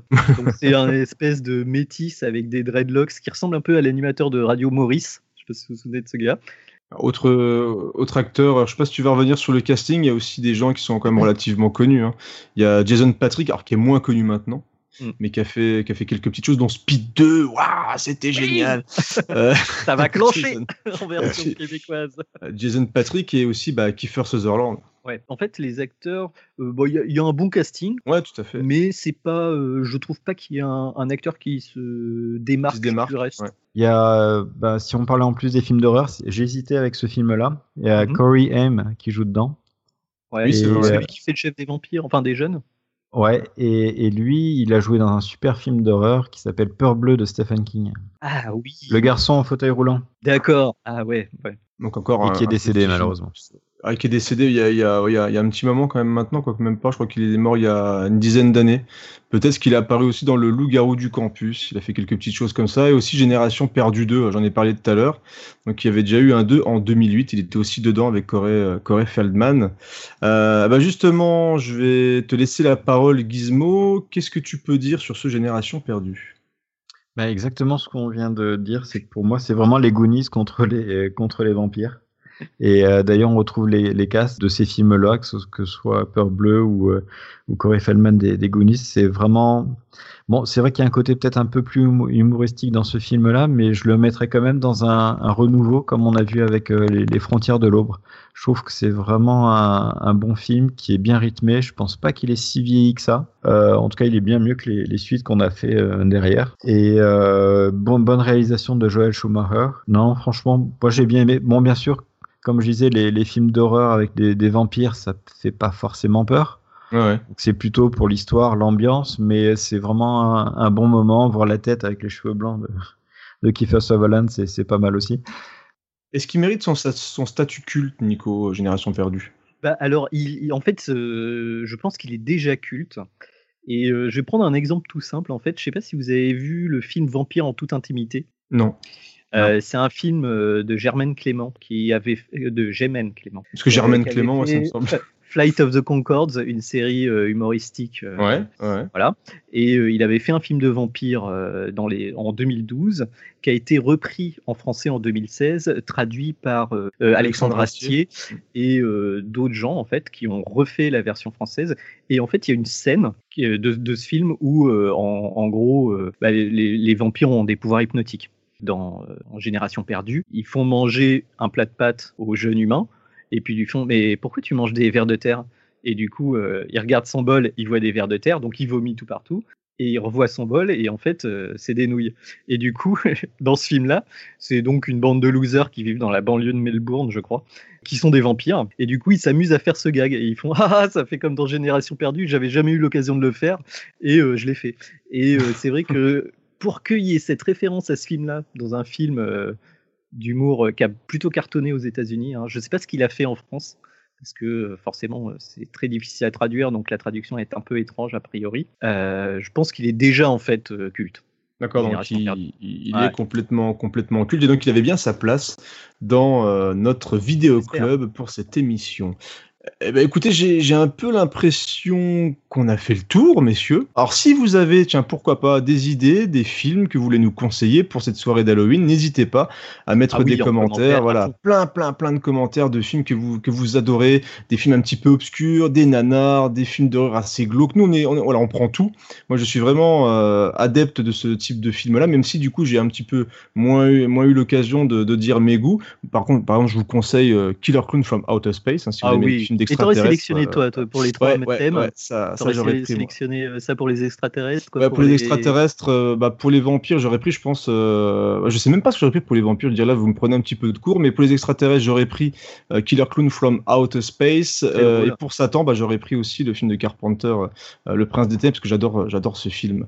donc voilà, balancez-nous un maximum de films. Dites-nous bien sûr si vous avez apprécié ce moment glauque en notre compagnie. N'hésitez pas à laisser des commentaires un petit peu partout, des étoiles, à partager. Allez aussi sur le site 80 le podcast, sur le Twitter, sur le Facebook. On est un petit peu partout sur l'Internet.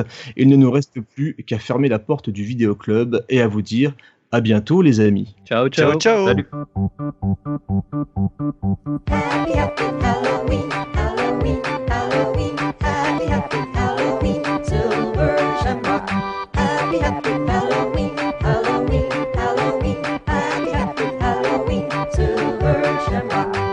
It's almost time, kids. The clock is ticking.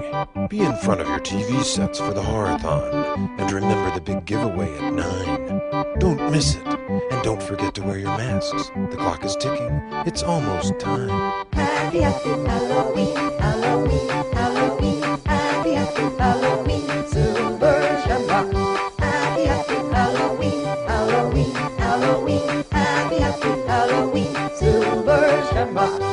oh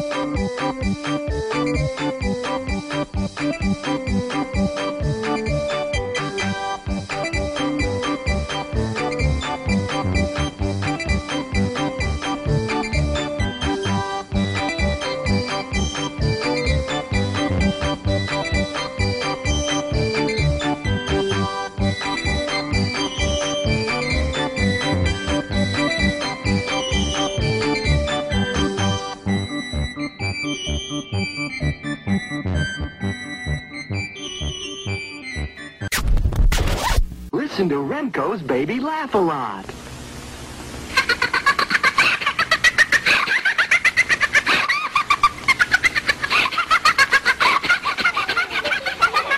You're listening to Baby Laugh a Lot. She's the funniest doll you've ever seen.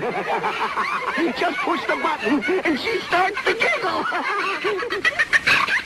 Get Baby Laugh a Lot by Remco.